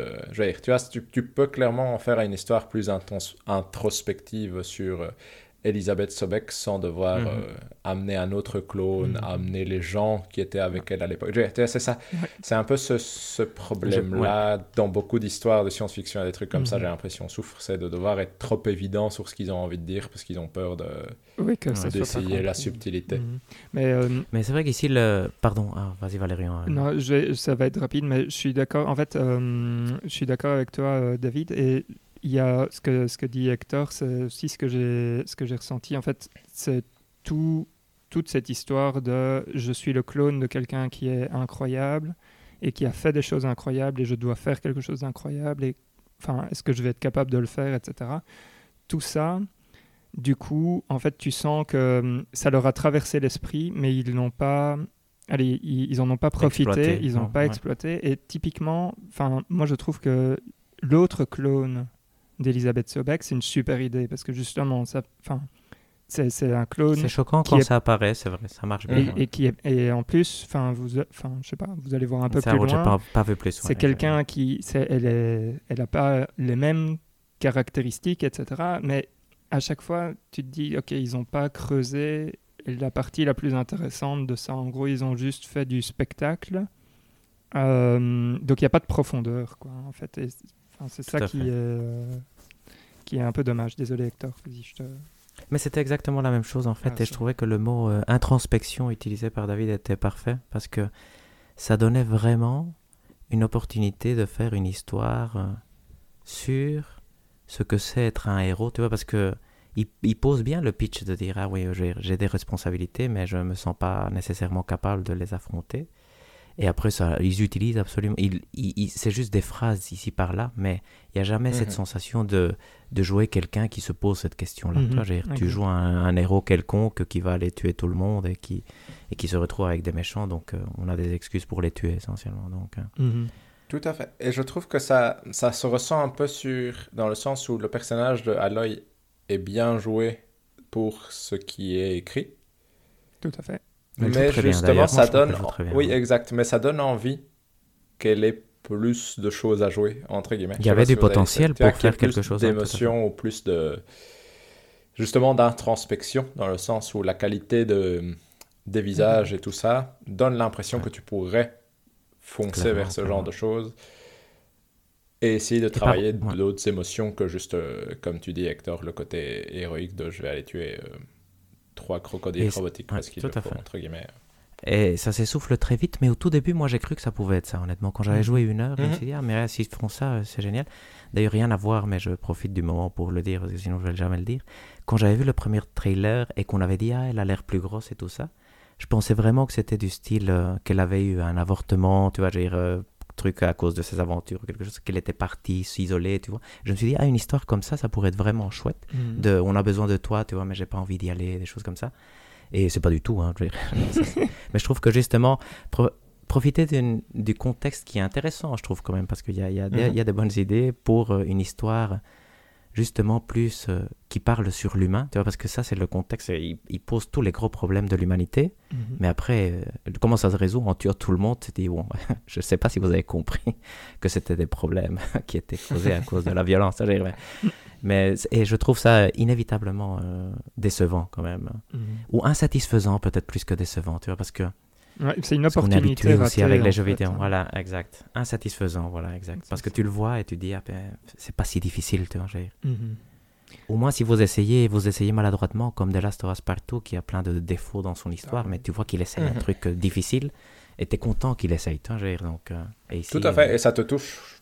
Beaucoup plus. ouais. Ça- i- Mhm. ici, ici, Horizon te touche jamais tout à fait, du coup. Je Ou te touche de façon très classique, tu vois. Je Ouais. Il y a des moments quelque chose, qui- elle pleure un peu, t'es touchant. Mais... Ouais, il y, a des- il y a des moments, de- je ne suis pas rentré dans les détails, mais il y a des moments qui, moi, m'ont touché. Euh, je trouve qu'il y a aussi un... Enfin, il y a ce côté, il faut sauver le monde. Sauver le monde est plus important que tout le reste, enfin, que Eloy dit toujours. euh, et Mhm. qui... En fait, le jeu commence sur un...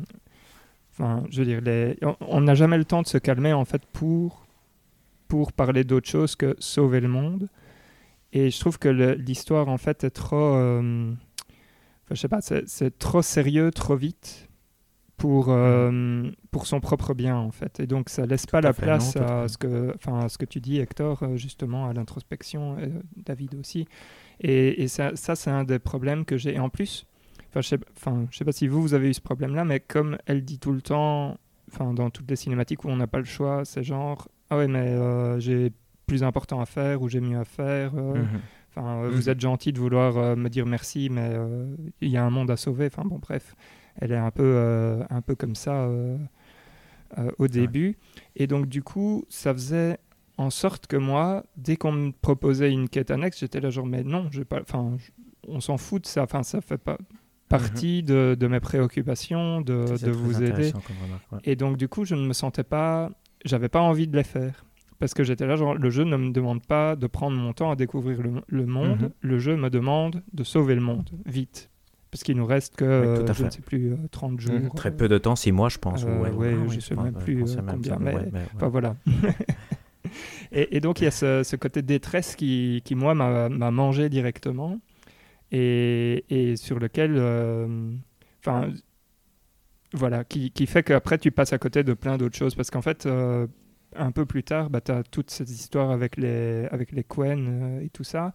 Enfin, je sais pas si vous êtes déjà arrivé là, je pense Non, pas. pas encore, Ouais, je ouais. Je pense pense pas. pas non plus. Mais donc, enfin, toute la partie création du monde, les conflits euh, dans les tribus, etc., tout ça est vachement bien fait, mais il n'y a Mhm. pas la place. Enfin, je trouve que le jeu étouffe cette partie-là en mode oui, non, mais j'ai plus important à faire. euh, voilà. Donc, ça, c'est un Et, peu- Tiens, et- ça, c'est une très bonne remarque. ouais. Et c'est d'ailleurs étonnant, je trouve, dans le sens où tu sens de ce côté-là un peu les opportunités de gameplay, même un peu bêtes, qui ne sont pas utilisées, dans le sens où, comme tu dis, Valérien, je trouve que le jeu ne te laisse jamais un moment où tu ne sais pas quoi faire dans la quête principale, et du coup, il te laisserait faire les quêtes annexes, tu vois, parce que tu Mhm. pourrais imaginer le côté de aucune idée, moi, d'où il y a les trucs de Gaïa, du coup, je dois aller explorer euh, aléatoirement, Mhm, ouais, et peut-être qu'en parlant aux tribus, je vais euh, à un moment entendre une rumeur qui fait que, tu vois, Ça aurait été une ou excellente quelque idée. chose du, Mhm. ou quelque chose du style, ou même, ou même l'idée la plus bête du monde, mais de simplement augmenter le niveau de la quête principale pour que tu doives un peu quand même faire des quêtes annexes, Exact. qui n'est pas vraiment le cas, et qu'en soi ne me dérange pas parce que ça permet d'aller plus vite. Mais comme tu dis, il y a peu de motivation ou de ouverture à vraiment faire ces quêtes annexes, à part le fait que les cinématiques sont encore sympathiques Mhm. et que c'est... Mais le rythme de l'histoire, comme tu dis, ne donne pas une impression de c'est ça que je devrais être en train de faire. Ça donne un peu l'impression que tu es en train de, de perdre du temps là où tu devrais absolument pas être Ouais. en train de perdre parce que, parce que ça se joue à, à une journée près, entre guillemets, Mhm. si, si tout part en cacahuète. Ouais, c'est ça. Et après, enfin, pour revenir sur un autre truc que vous avez dit et pour euh, donner un truc qui, effectivement, euh, je trouve est bien, alors ça va être de nouveau un propos un peu nuancé, mais euh, effectivement, les expressions faciales, c'est un truc qui est, qui est assez dingue. Je veux dire, quand, tu, quand tu superposes les dialogues avec les, avec les expressions faciales, c'est, je pense, la première fois où je me dis, en fait, c'est presque une personne qui parle. euh, Enfin, c'est comme euh, si je regarde euh, à la, la télé. c'est quoi. impressionnant, Donc ça, c'est super impressionnant. Je trouve que les, les acteurs euh, jouent super bien, Mhm. euh, mais je Mhm. trouve que les dialogues sont souvent beaucoup trop longs pour, ne, pour dire tout le temps la même chose. Et, euh, et alors, il y a cette fameuse euh, roue euh, à la Mass Effect où tu peux en gros euh, demander euh, bah, je veux faire la quête ou euh, je veux plus de dialogue, plus de dialogue, enfin bon, bref. Et enfin, je sais pas si vous, vous avez eu cette impression-là, mais euh, dans certains cas, c'est assez bien fait. Par exemple, la première fois où on, où on trouve Gaïa, là, j'ai trouvé que c'était euh, assez sympathique parce qu'il y a une sorte de, de comment dire, lore dump qui, que, tu peux, que tu peux recevoir si jamais tu as, un peu de temps. Mais je trouve qu'avec les autres personnages, souvent, je me retrouvais à dire juste non, mais je vais faire la quête, je m'en fous de savoir euh, ce qui se passe à, à côté.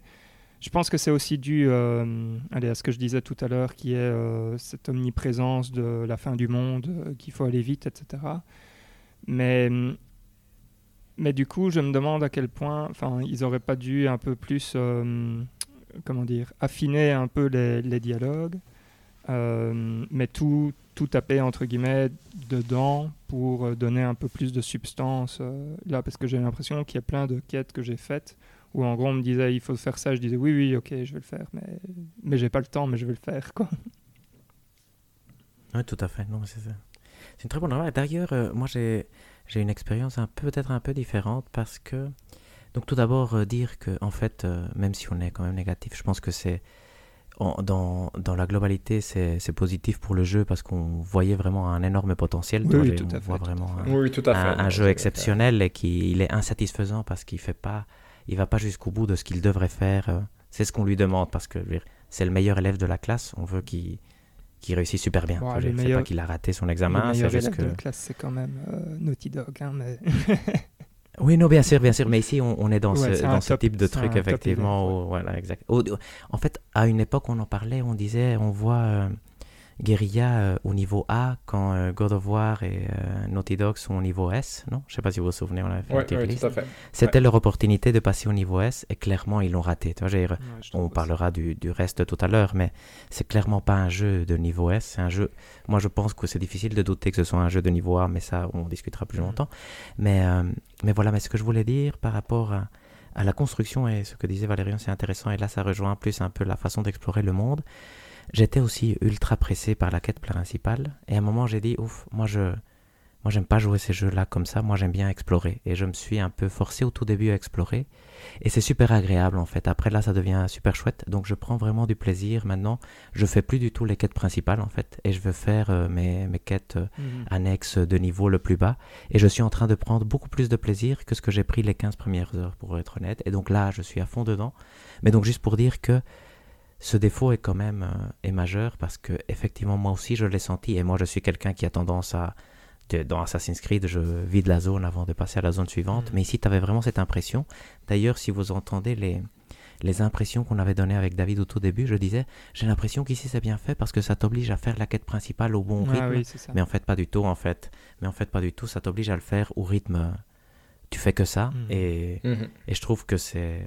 En tout cas, pour moi, c'est un peu in- insatisfaisant qui va être le mot qui va ressortir euh, tout le temps, en fait. Malgré le fait que je trouve que le jeu est. Son histoire est nulle, mais c'est une bonne histoire de jeu vidéo. Tu vois, je veux dire, tu t'assieds, tu regardes les cinématiques et t'es content. Tu vois, euh, Ouais. j'ai jamais dit, ah, c'est quoi cette merde euh, dire, Tu te dis un peu, c'est quoi cette merde, mais en rigolant un peu. Tu vois, dire, donc, Mhm. c'est pas. C'est pas ultra. euh, euh, je sais plus quel est le mot, mais ça, ça, te, ça t'insulte pas, disons. Non, tout à fait. Et il y a de, franchement, enfin, parce que hum, on, parle comme ça, mais il y a dans, dans l'histoire, il y a des parties qui sont franchement euh, super, super intéressantes et bien amenées. Donc, typiquement, la partie avec les Quen, euh, enfin, vous n'êtes pas encore là, mais vous allez voir, c'est franchement, euh, franchement bien foutu. Et donc, et dedans, il y a un truc où, enfin, vous, vous allez voir, il y a toute une partie euh, tête pharo qui est extrêmement intéressante. Et toute cette partie-là est magnifique et c'est comme d'habitude, enfin, dans tout ce qu'il fait, c'est. Franchement, euh, quand, quand j'ai fait cette, partie de la quête, J'étais à fond dedans, j'étais genre, mon Dieu, qu'est-ce, enfin, quelle est cette folie, etc. Et tu arrives à la fin et tu te dis, oh là là, c'est pas possible. Et puis en fait, ils en font rien, quoi. Et, c'est une Ah déception, mais enfin, je, je sais pas comment dire. Enfin, c'est c'est vraiment, tu passes d'un moment où tu, tu te dis, non, c'est pas possible qu'il va se passer un truc pareil.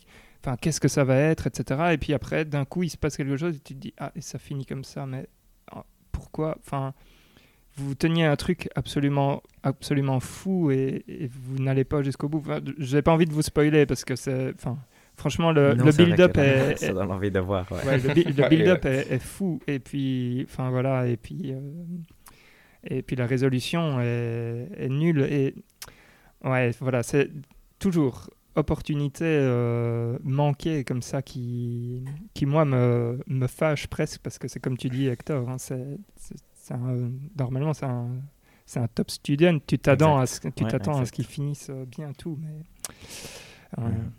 Tout à fait, mais c'est c'est marrant parce que moi, par exemple, la partie, toute la partie avec Hecaro et le Cool Route, Oui. je pense. J'ai bien aimé, Oui, par ça m'a vraiment très, palpité, j'étais vraiment bien dedans. C'était, c'est un peu le moment où je suis là, ah là, je suis à nouveau bien dedans, j'ai envie de voir où ça va. Du coup, je trouve en effet que le jeu a des, des très chouettes moments. Et c'est marrant parce que j'y pensais un peu en y jouant, que c'est rigolo de voir la comparaison avec un Ghost of Tsushima, dans le sens où dans Ghost of Tsushima, tu ne vois pas les portes ouvertes à des meilleures opportunités. Et du coup, la déception n'est pas là. Alors qu'ici, Mhm. tu les vois, les portes ça. ouvertes vers quelque chose de plus grand, Mhm. entre guillemets, et elles ne sont pas prises. Et du coup, tu es là, ah, pourquoi? Entre guillemets. Mhm. Oui, tout à fait. hein, ouais. Moi, j'ai vraiment l'impression ah, pardon, d'avoir, vraiment un jeu fait avec euh, énormément d'amour, mais sans génie, en fait. tu vois que, qu'à chaque fois, ils essayent avec tout leur cœur, mais euh, voilà, il manque quand même.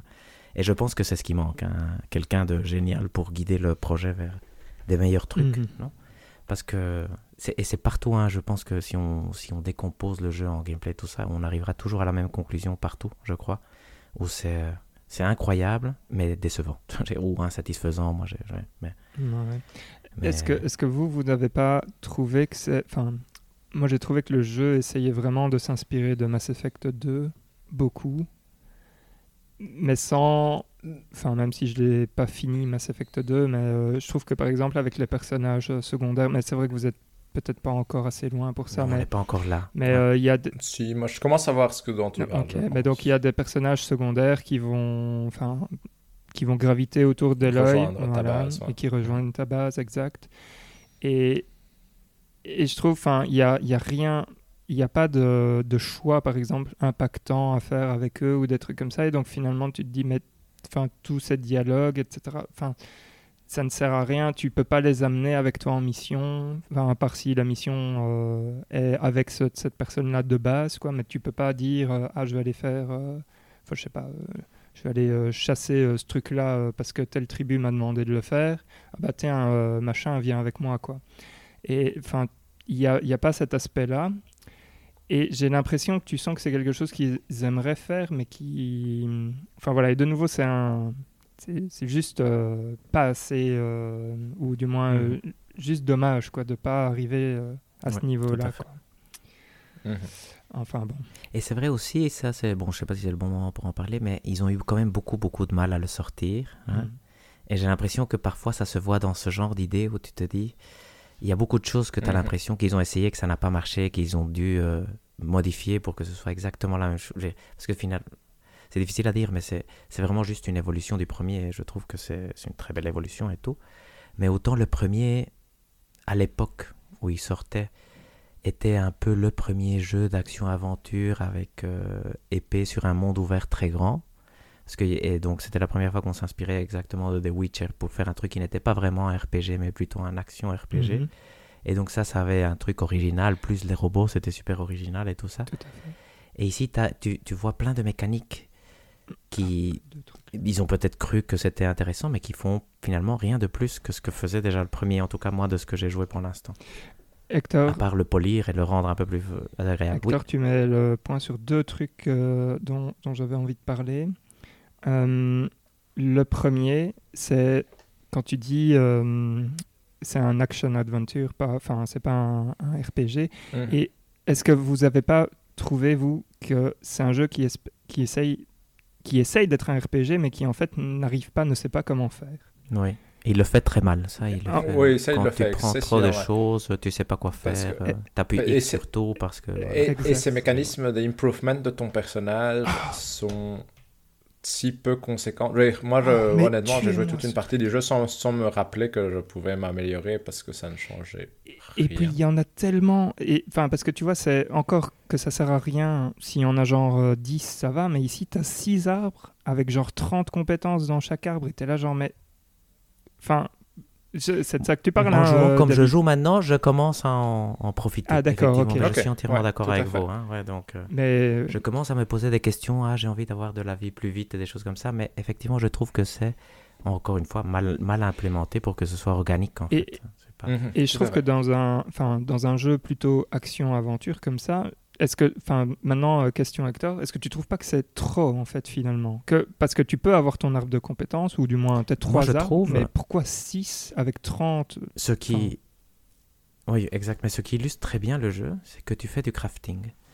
Et en fait, à la Ouais. fin, tu sais même pas qu'est-ce que tu as besoin pour crafter une flèche. Exact. Et, ça illustre, Oui, c'est tout le temps ça, en fait. Ouais, donc, Très, très donc, bien. euh, ça sert à rien, je pense. hein, et donc, euh, Et c'est ça qui je est ne sais pas pourquoi ils l'ont mis. Mais... Mhm. Et c'est ça, encore une fois. Si tu regardes probablement la mécanique en détail et que elle, elle a du sens, je pense que si tu commences à regarder ce que tu as besoin, ça peut être amusant. Mais dans, quand tu joues pour du vrai, avec tout le truc intégré, ça, tu lui Mhm. Tu as Ouais. tout le temps tout ce qu'il faut pour crafter, donc euh, tu vas jamais te poser la question. Et- Tu peux toujours tuer, en- tuer pardon, les robots en tirant des flèches là où ça brille, donc euh, Mhm. c'est... Et moi, j'ai eu le même souci, mais je sais pas si c'est la même chose pour vous, avec tout ce qui est euh, les petits textes ou logs audio que- qu'on Hmm. trouve à certains endroits. Je... Moi, c'est c'est le genre de détail où j'étais là, je comprends pas ce que ça fout là, parce que déjà, ça fait 600 ans, donc euh, qu'est-ce que ça fait là? Et j'étais là, il y en a tellement que j'en ai lu trois, et puis moment, j'étais là, j'ai... ça me fatigue, entre guillemets, de ouvrir, parcourir les deux Oui, paragraphes tout à fait. Qui pour lit ça pas avoir aucun sens. grand chose. Et du coup, j'étais là, encore une fois, j'étais là, c'est c'est marrant parce qu'on dirait que vous n'avez pas envie que je me pose la moindre question sur ce monde, ni pourquoi on en est arrivé là. Et vous êtes obligé du coup de me mettre des textes euh, de trois paragraphes qui me donnent quand même la réponse.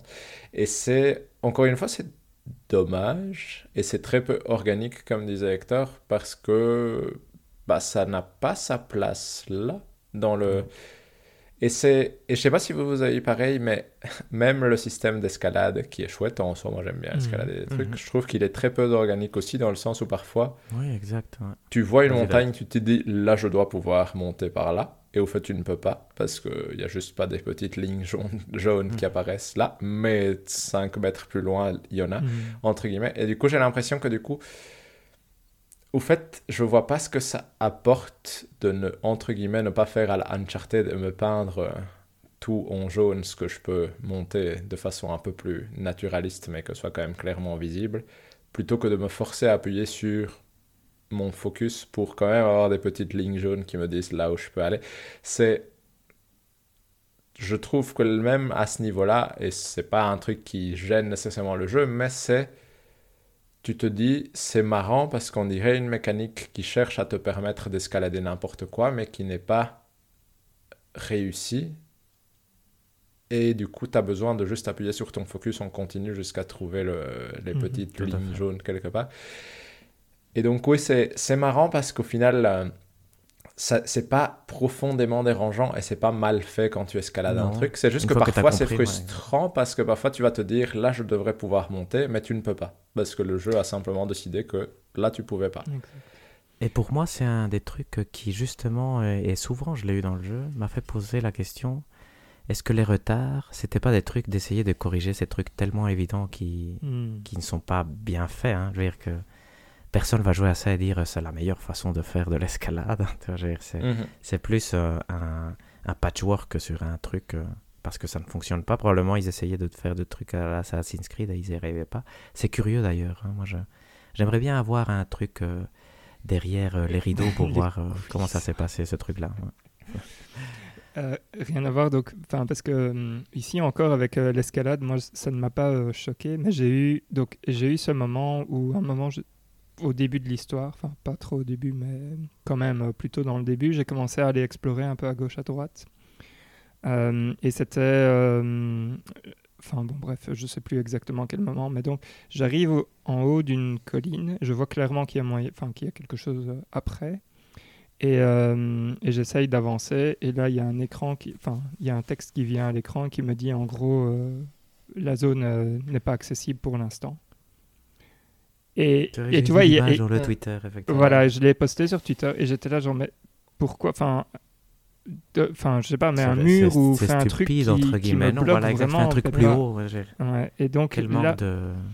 et, et c'est pour ça qu'après je me suis dit bon bah il faut faire la, il faut, il faut que je fasse la quête parce que je peux même pas aller me balader en, go- en gros à gauche à droite donc enfin voilà. et, et ça illustre euh, aussi ce, côté un peu euh, à 5 mètres plus loin euh, tu passes bon ici tu pouvais juste pas passer de zone en zone. Et donc donc ouais ça c'est un peu trop dommage.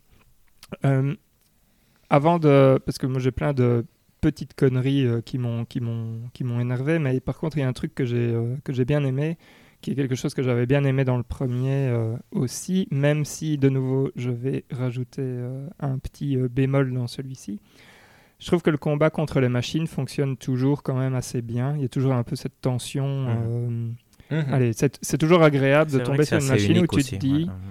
ah la vache, ce truc-là, je l'ai jamais rencontré. Qu'est-ce qu'il fait? Qu'est-ce que je vais devoir, enfin, dans quoi est-ce que je vais devoir tirer, etc.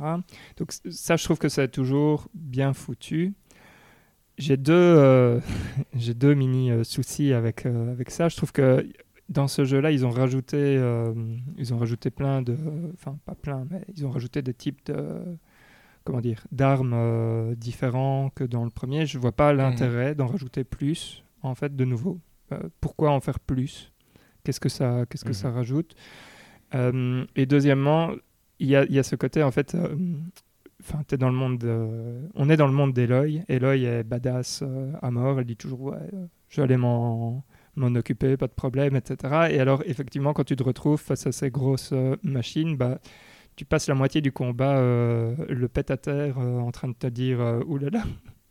Qu'est-ce qui est en train de se passer? Et donc, il y y a un peu cette, cette distance entre ce qu'elle dit à tout le monde, ce qu'elle est pour tout le monde, et puis ce que toi, tu, tu vis un peu sur le, sur le terrain en mode bon, euh, j'aimerais bien juste me relever, euh, prendre de la distance un peu, s'il vous plaît, mais, apparemment, je peux pas parce que, parce que je me fais. euh, je me fais plaquer au sol par des coups de queue en continu. Enfin, je sais pas si vous, vous avez eu ça, mais ça, c'est c'est des bêtises. hein, mais mais voilà, c'est encore quelque chose qui, à force, me, me sort un peu du, du jeu. Même si, toujours, les combats, je trouvais, en tout cas, pas, contre les, pas contre les humains, mais contre les machines, euh, je trouve que ça, c'est vraiment un des points forts du jeu. Quoi.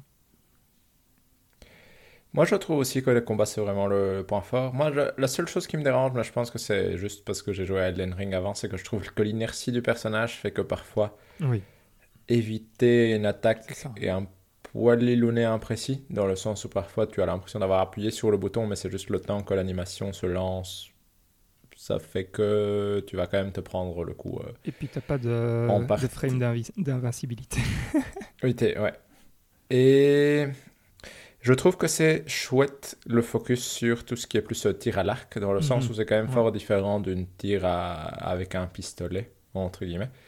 Et le côté euh, placer des pièges, etc., qui est quand même utile. euh, Là, pour le coup, je trouve vraiment utile contre les grosses bébêtes que tu vas croiser. euh. En tout cas, moi, ça m'arrive régulièrement de placer mon piège, essayer de les attirer, et puis euh, Mhm.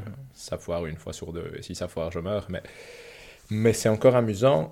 Le seul côté que je trouve un poil illuné dommage, c'est le combat au corps à corps est quand Ouais. même pas très utile en général, je trouve. Ah. Et du coup, euh, je vais dire. En tout cas, je, je, voilà, je suis. euh, disons que je, je- ma façon de jouer est vraiment jamais utiliser le corps à corps, parce que je crève euh, systématiquement si je l'essaye. Mais, euh, mais franchement, j'aime bien le combat et je trouve que c'est vraiment. C'était déjà le point fort du premier et je trouve qu'ici ça fonctionne euh, vraiment bien en général ce côté-là. Donc euh, ça c'est agréable en général quand il y a un combat. Mm. Toi, Hector, quelque chose à dire sur... euh, Oh, pareil que vous, donc moi j'aime aussi euh, pas mal le combat. Ici, j'ai une des raisons aussi pour laquelle j'ai été plus faire des, des quêtes annexes, c'était pour me sentir un peu plus à l'aise et donc tester sur des trucs un peu plus faciles. Et là, je commence à sentir que ça va beaucoup mieux. Et c'est plus tu creuses, en fait, c'est ça le problème. Le jeu ne te fait pas creuser parce que quand tu creuses, plus tu creuses, plus ça devient intéressant, en fait. Et tu dis, ah oui, là, euh, il faut celui-là, il faut euh, l'attacher au sol, tu vois. Il faut viser là, il faut lui enlever son arme pour lui tirer dessus.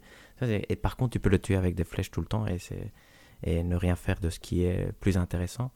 Et donc ça, c'est toujours, euh, bah, c'est toujours ce côté-là où c'est décevant que c'est pas été fait de façon euh, plus organique et plus naturelle parce que moi, honnêtement, j'ai, j'ai trouvé, j'ai eu deux gros, deux chouettes moments. C'est quand de, l'heure 5 à l'heure 10, je m'amusais beaucoup. Après, j'ai arrêté. De, l'heure 10 à l'heure 15, euh, j'ai trouvé ça très moyen. Et ici, de nouveau, de, ici, je suis à l'heure 20, je m'amuse de nouveau euh, très fort. Donc, à voir comment ça évolue, je suis Mhm. encore euh, en attente d'avoir un, un avis définitif. Mais le combat, je trouve aussi que c'est un des, un des points forts. Et, et les machines, je trouve qu'elles sont quand même euh, super chouettes. Donc, ça, ça c'est intéressant. Même si moi, le, ce type de combat-là, n'est pas- j'ai- j'aime bien tirer des arcs et des flèches, mais c'est pas non plus. euh, je ne suis jamais ultra conquis quand le point fort du, du jeu, C'est le le, combat. c'est le combat. Mais ici, je trouve que ça fonctionne bien. ça, ça, ça fonctionne bien. C'est parce qu'il faut quand même aller sur, euh, sur des points euh, positifs. euh, je veux dire. Oui, mais- Aussi, mais je quand même que, dire que le fois, combat. Bon, ici, on dit des choses négatives Oui. et, et il est excellent. Et, et le jeu, en général, est quand même euh, su- su- super bien fait. Donc, fait. Ici, on critique parce qu'on, moi, je m'attends, j'ai- moi, je m'attendais à plus, mais, mais c'est vraiment euh, très chouette. Et les machines sont magnifiques. Tout et c'est vrai que c'est original. Maintenant, on est habitué et tout, mais euh, à l'époque, il y avait Monster Hunter World qui n'était pas encore sorti, même s'il faisait déjà sur des consoles portables. Donc, sur le premier, c'était vraiment une découverte pour beaucoup, en tout cas pour moi, de ce genre de, de combat de grosses machines. Mm. Même si j'imagine que c'est beaucoup plus simple que Monster Hunter et tout ça, mais ça s'inspire inévitablement, je crois. Et, et c'est quand même bien fait. Et c'est parce que ça aurait pu être très mal fait. Ici, je trouve que c'est quand même, euh, c'est quand même assez chouette. Et-. C'est là que le fait que le jeu soit graphiquement magnifique profite vraiment Aide bien quand aussi, même, ouais. euh, à ce que ce soit vraiment des moments impressionnants parce qu'il faut je veux dire ça c'est quand même un énorme point positif du jeu c'est en termes graphiques euh, couleurs partout etc c'est quand même vraiment vraiment super beau en général et euh, comme on a dit déjà avec la technologie de visage c'est moi, je...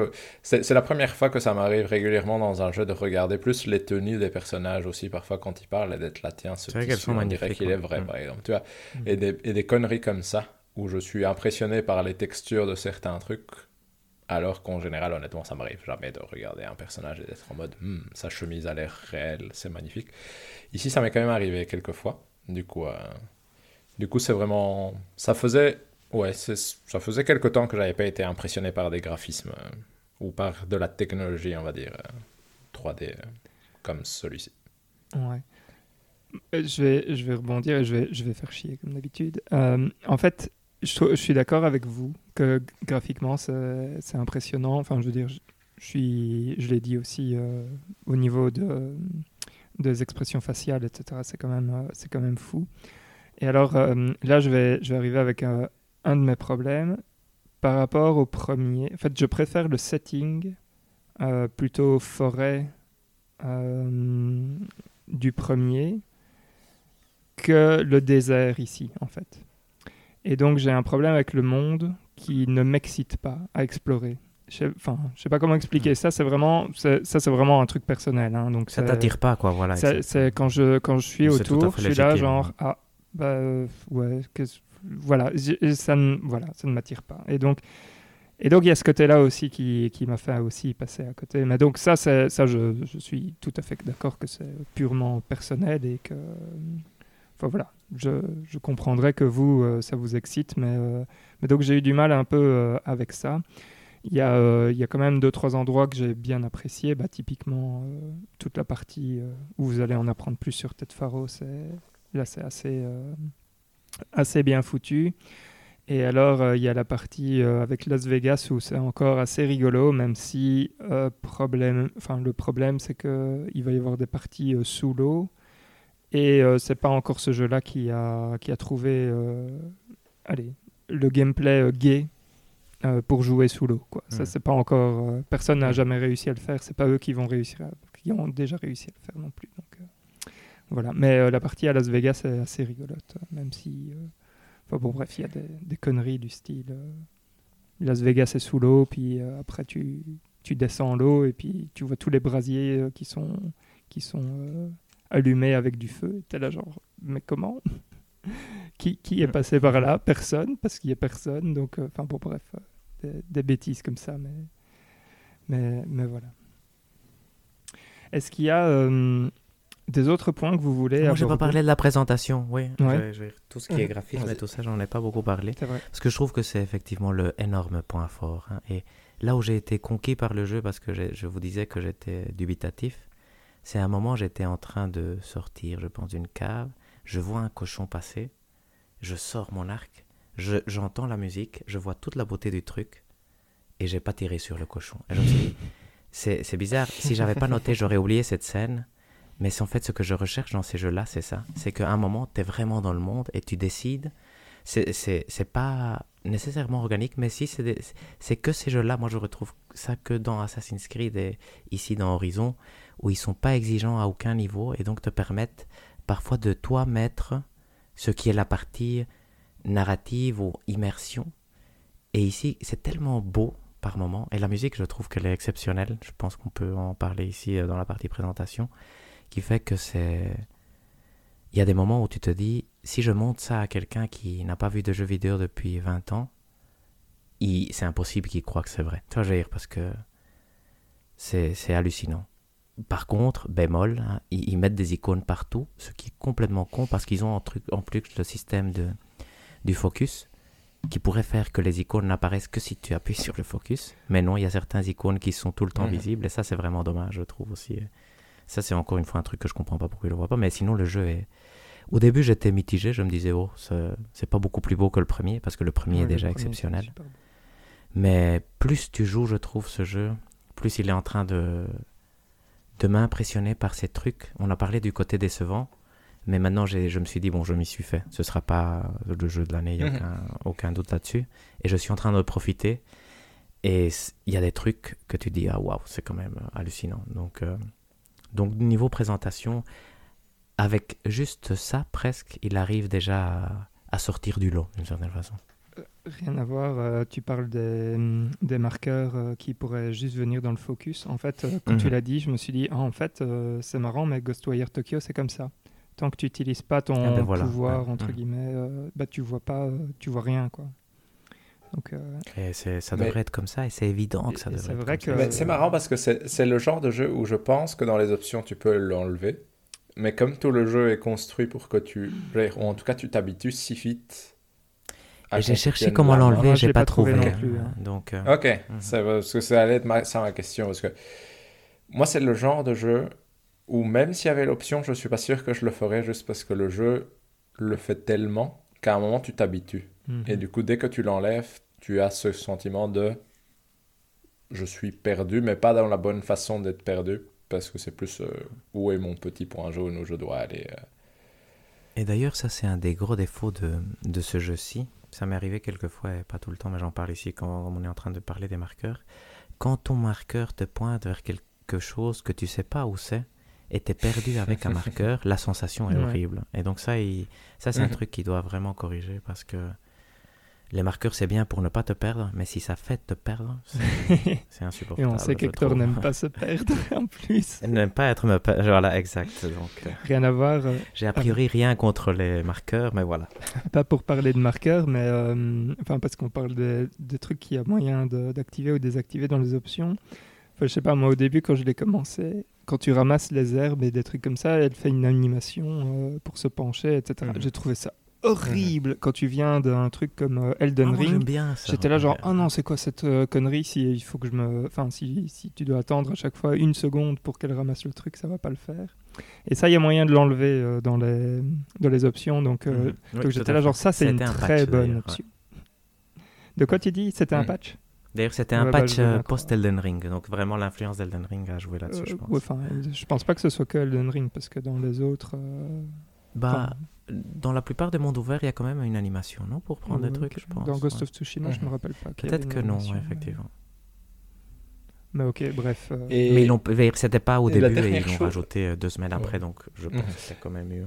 Ça doit être facile à faire. Et alors, un, un truc avant que David euh, ne dise. euh, Mhm. Donc, techniquement, c'est très bien. Par contre, les cheveux, il y a encore qu'ils ont du pas réussi à contrôler, Parce ouais. que le truc qui bouge Ouais, tout le ça- temps, ça, même quand tu es à l'intérieur, on dirait qu'il y a du vent, euh, Mm. alors qu'elle est dans une salle à l'intérieur. c'est rigolo, Tout ouais. Ça, je suis sûr aussi que ça jouait dans le retard. Ils ont dit euh, ça, ça peut pas passer et ils ont pas réussi à corriger parce que clairement ça, ça peut pas passer. Quand y a des scènes, tu vois bouger les cheveux et c'est c'est Ouais, ridicule. parfois, ça rend la scène ridicule. bizarres. ouais, exact. Bon, ah ouais, bon, après, il n'y a pas que ça. hein. Il y a aussi des, des personnages secondaires qui, dans les plans, euh, allez, dans les plans euh, derrière, euh, apparaissent comme ça. euh, par Mais ça, ça va encore. dire, ça, c'est des bugs qui doivent pas apparaître à tout le monde ou des Ouais. choses comme ça. Mais le truc des cheveux, je pense que c'est Mhm. apparu à tout le monde et que Ouais, oui, c'est sûr. Mais il y a peu de bugs Non, en général. ce jeu est incroyable, En tout cas, toi, de bugs je- gênants, gênants. c'est- c'est En tout cas, moi, j'en ai eu peu.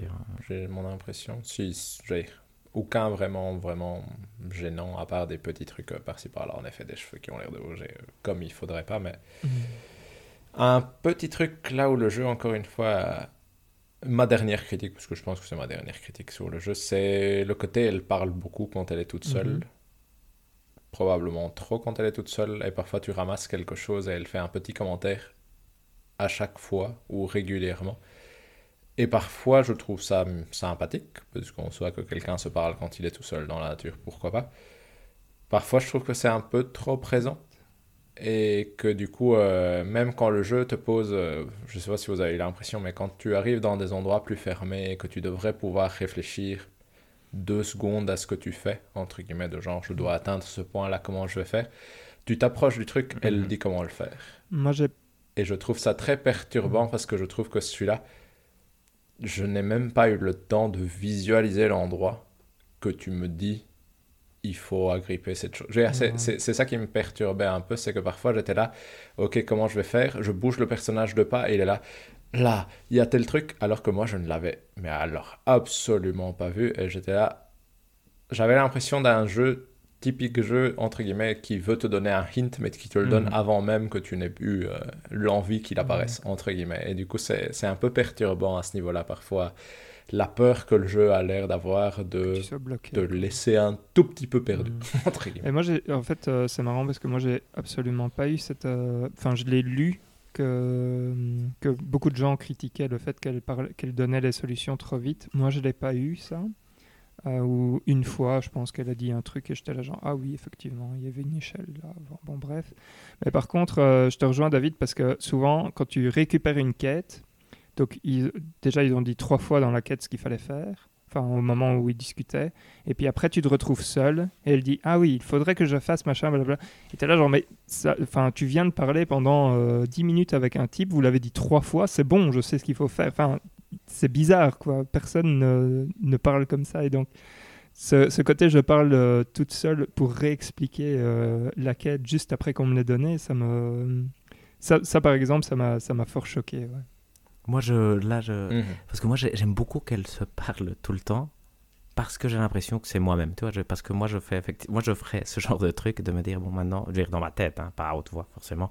Mais, mais donc, je me sens, ça, je trouve que ça aide beaucoup à, à ne pas oublier que tu joues à Lloyd, tu vois. donc, moi, je, je trouve que certainement, probablement, ils pourraient le faire moins, mais euh, je préfère qu'ils aient fait trop, je veux dire, ce qu'ils ont fait maintenant, que qu'ils aient fait moins et que moi, je, je prenne moins de, de plaisir à, à l'entendre parler. Par contre, le truc de je vois la solution quand je ne regarde même pas, ça m'énerve.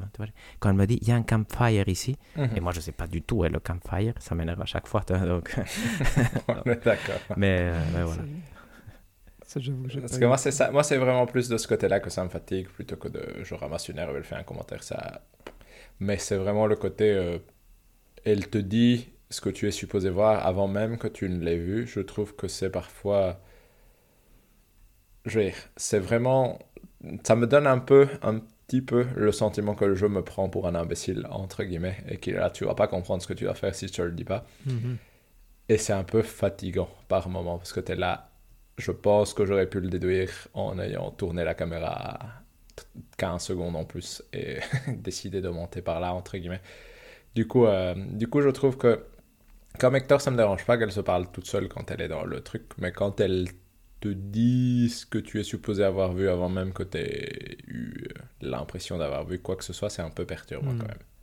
C'est surtout gênant parce qu'en plus tu te dis mais il est où toi? J'ai raison tu commences à chercher un peu sous pression Ouais, parce ouais, que ouais, tu ouais. te sens bête donc euh, Ça, ça n'aide pas, ouais. En général, ça n'aide pas des masses, mais ça te perturbe parce que tu es là. Je suis con parce que je le vois pas, mais c'est là. Et du coup, tu es là.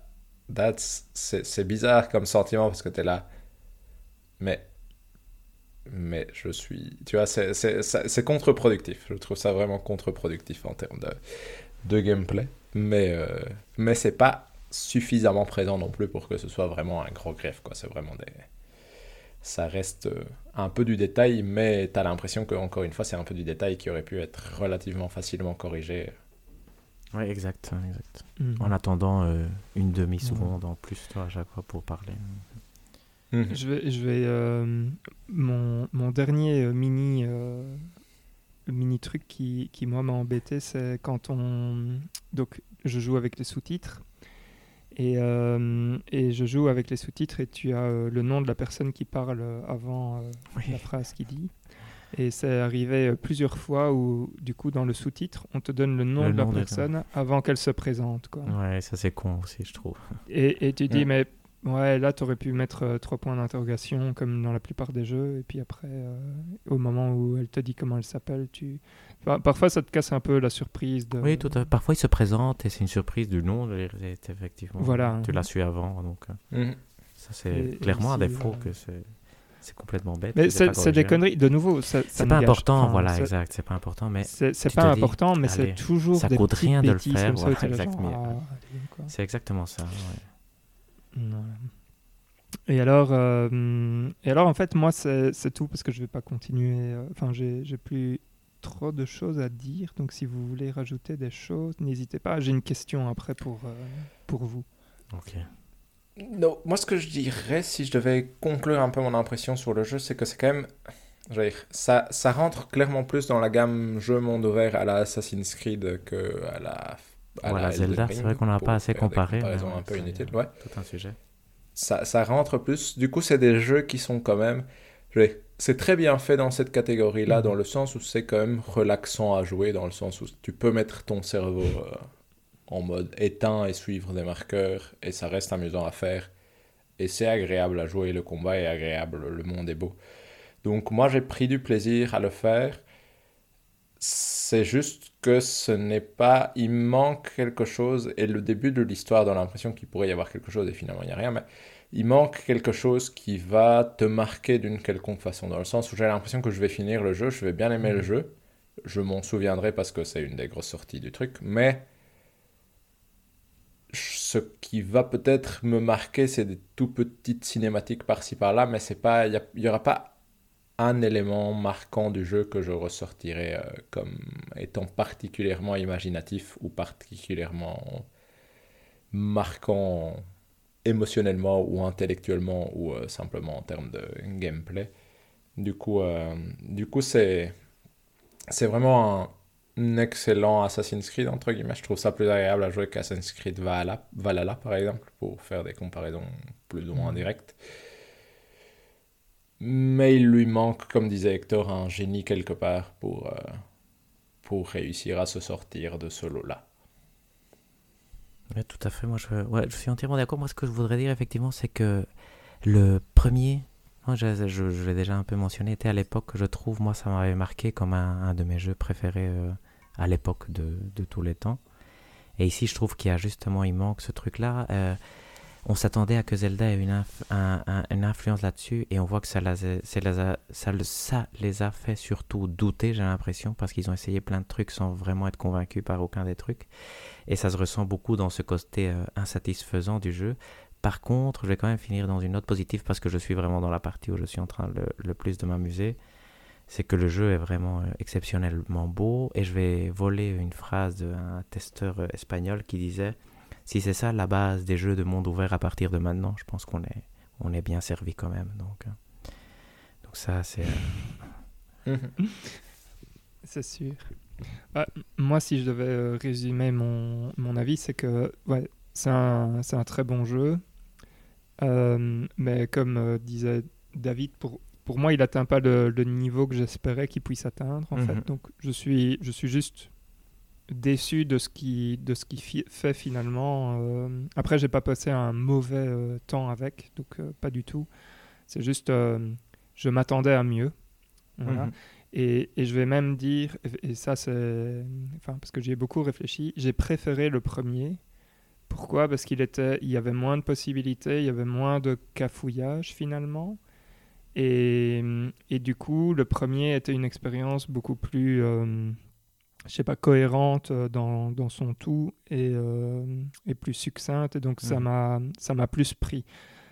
Euh, Rajoutons à ça que l'univers dans lequel, euh, enfin le monde ouvert du premier était aussi euh, un endroit que, que j'ai préféré découvrir, euh, fait que bah voilà, pour moi le premier euh, reste euh, au-dessus de, de celui-ci. Je pense aussi que la fin de l'histoire m'a complètement, euh, m'a un peu dégoûté parce que Mhm. j'étais là genre bon, ok très bien si c'était juste pour euh, Mhm. Ça, je peux pour placer. ouais, euh, donc, enfin voilà. Après, euh, quand vous l'aurez fini, vous pourrez revenir euh, sur votre impression après euh, la fin de l'histoire, qui, qui est ce qu'elle est. Mais maintenant, on est prévenu Euh, au moins. C'est vrai que ça. ouais, voilà. ouais, exact. C'est vrai Je que du coup, vous allez, maintenant, vous, vous allez pas avoir euh, de- l'effet. euh, Je m'en doutais un peu. tu as des faibles contre, parce que attentes, de- ouais. Que j'entendais, euh, les gens disaient toujours il y Mhm. aura un troisième de Ah, façon évidente. Et donc, je me suis dit, bon, Oui, voilà. ok. on va pas finir l'histoire ici. Et avant de, de passer euh, à la suite, bon, j'aurais besoin tout à l'heure de votre review en trois mots, mais d'abord j'ai une ça. question plus. Ah, tu l'as envoyé Super, mais par mail. Oui, par mail, par contre. ouais. Ah là là là là là là. Eh, pas de problème. J'ai une question à vous, à vous poser. Donc, la question est la suivante. Infamous Second Sons, Marvel Spider-Man, Horizon Zero Dawn, Forbidden West, ok, euh, Ghost of Tsushima, Days Gone, Death Stranding, et dans une autre, euh, enfin, on va dire, euh, dans une autre mesure, et dans la meilleure des mesures, The Last of Us Part 2, God of War. Est-ce que les exclus Sony triple A deviennent, enfin, vont toutes être des open world? C'est ma question.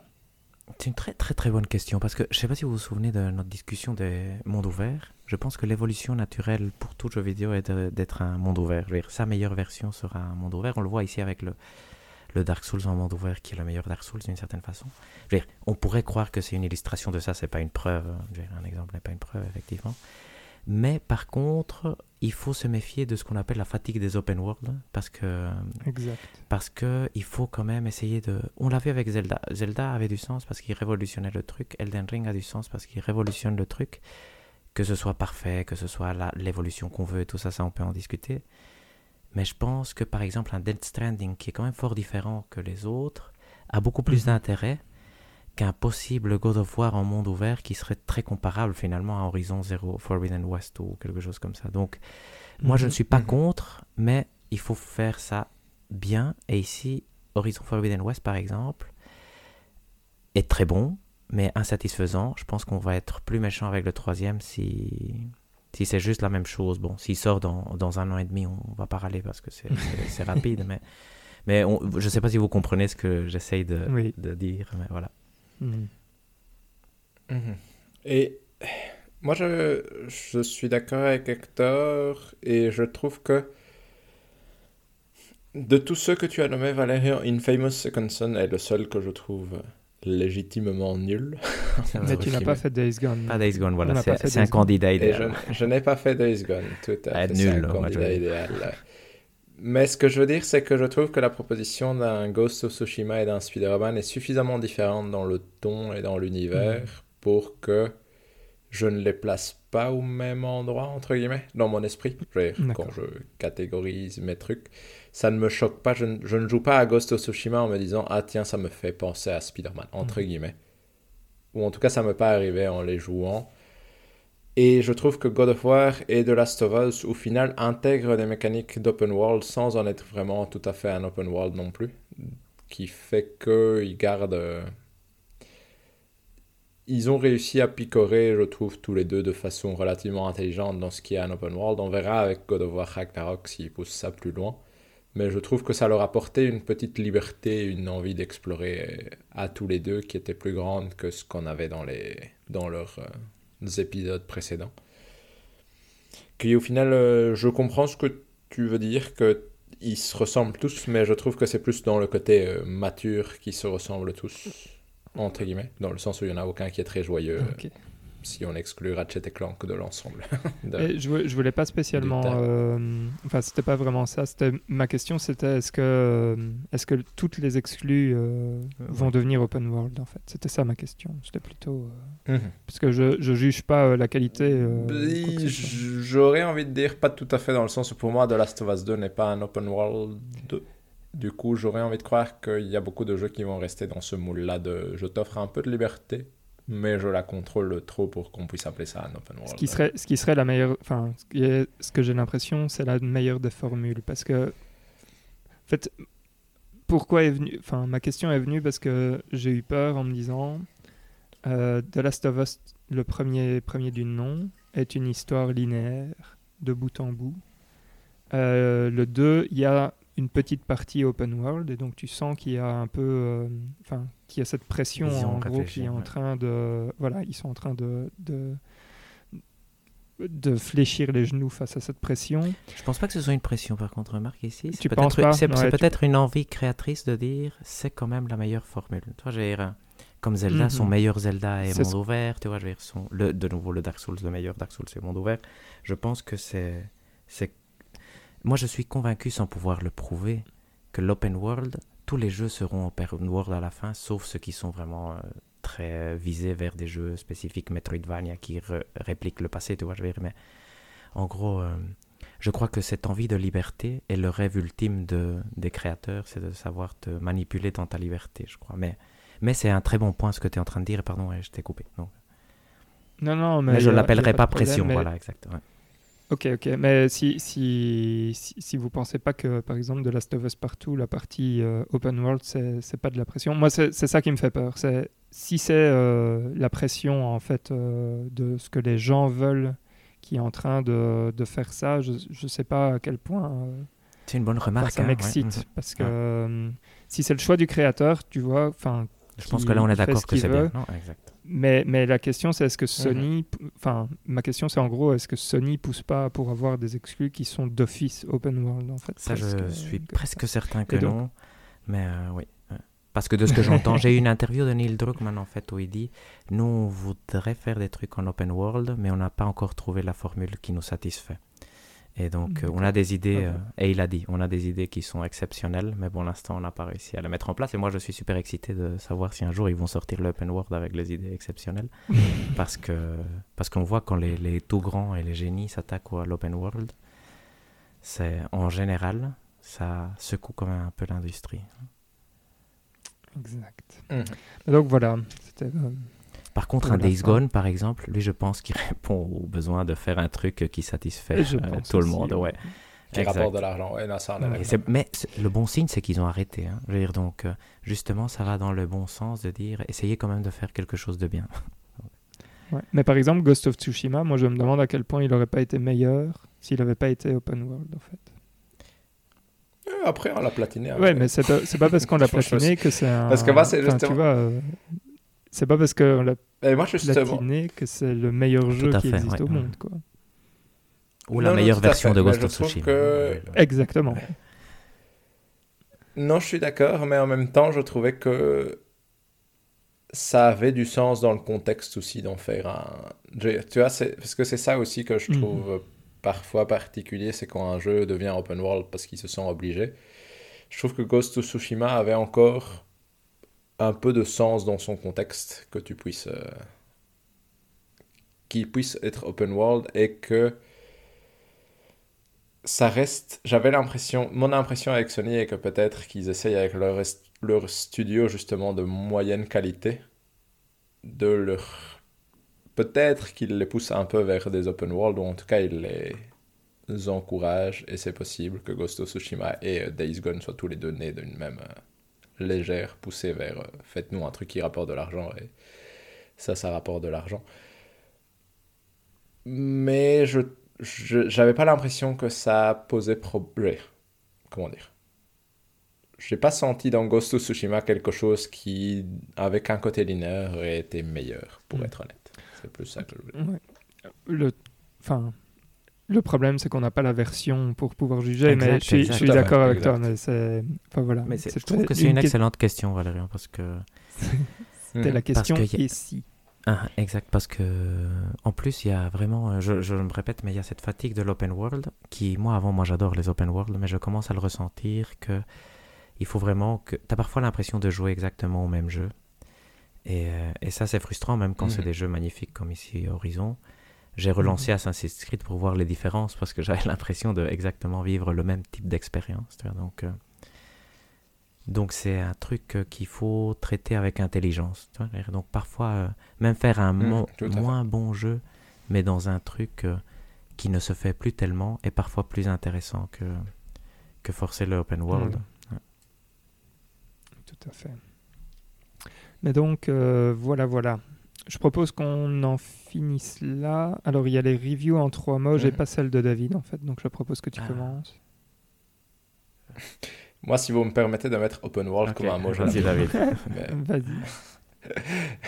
J'ai classical open world beauty. Ah ouais. C'était mon, ma review. en D'accord, trois mots. ok. Alors, celle d'Hector, c'est merveilleuse évolution insatisfaisant- insatisfaisante. Hector, c'est bien ça Oui, exact, exact. Mais c'est ce que j'ai ressenti, voilà, exact, que c'était Hmm. merveilleux mais insatisfaisant. Donc, euh, Très bien. Et la mienne, c'est More is less. Ouais. Voilà. Je pense que ça, ça reflète ce qu'on a dit. euh, tout Bah, les différents de- points, effectivement, cette qui- qui discussion. font que c'est plus une déception, entre guillemets, que, Voilà. malgré que c'est un bon jeu. hein, ouais, donc, euh. Ce, ce n'est pas euh, la- l'évolution que- attendue, en tout cas pour moi. Après, pour d'autres, euh, ça, ça peut être l'évolution attendue, tout à fait. Et donc, on en finit, je pense, avec le test de Horizon Forbidden West. Et on va pouvoir passer au hors-jeu. Tout à fait. Mhm. Et là, euh, qui a envie de se lancer? Hector, Hmm. tu as envie de te lancer? Ah Oh, non, moi, je peux parler de mes ouais. sorties cinéma. Je peux vous Cinéma. faire mon rapport cinéma. J'ai retourné au cinéma ces derniers temps et j'ai vu deux films. Et je vais vous parler des deux films tant qu'à faire.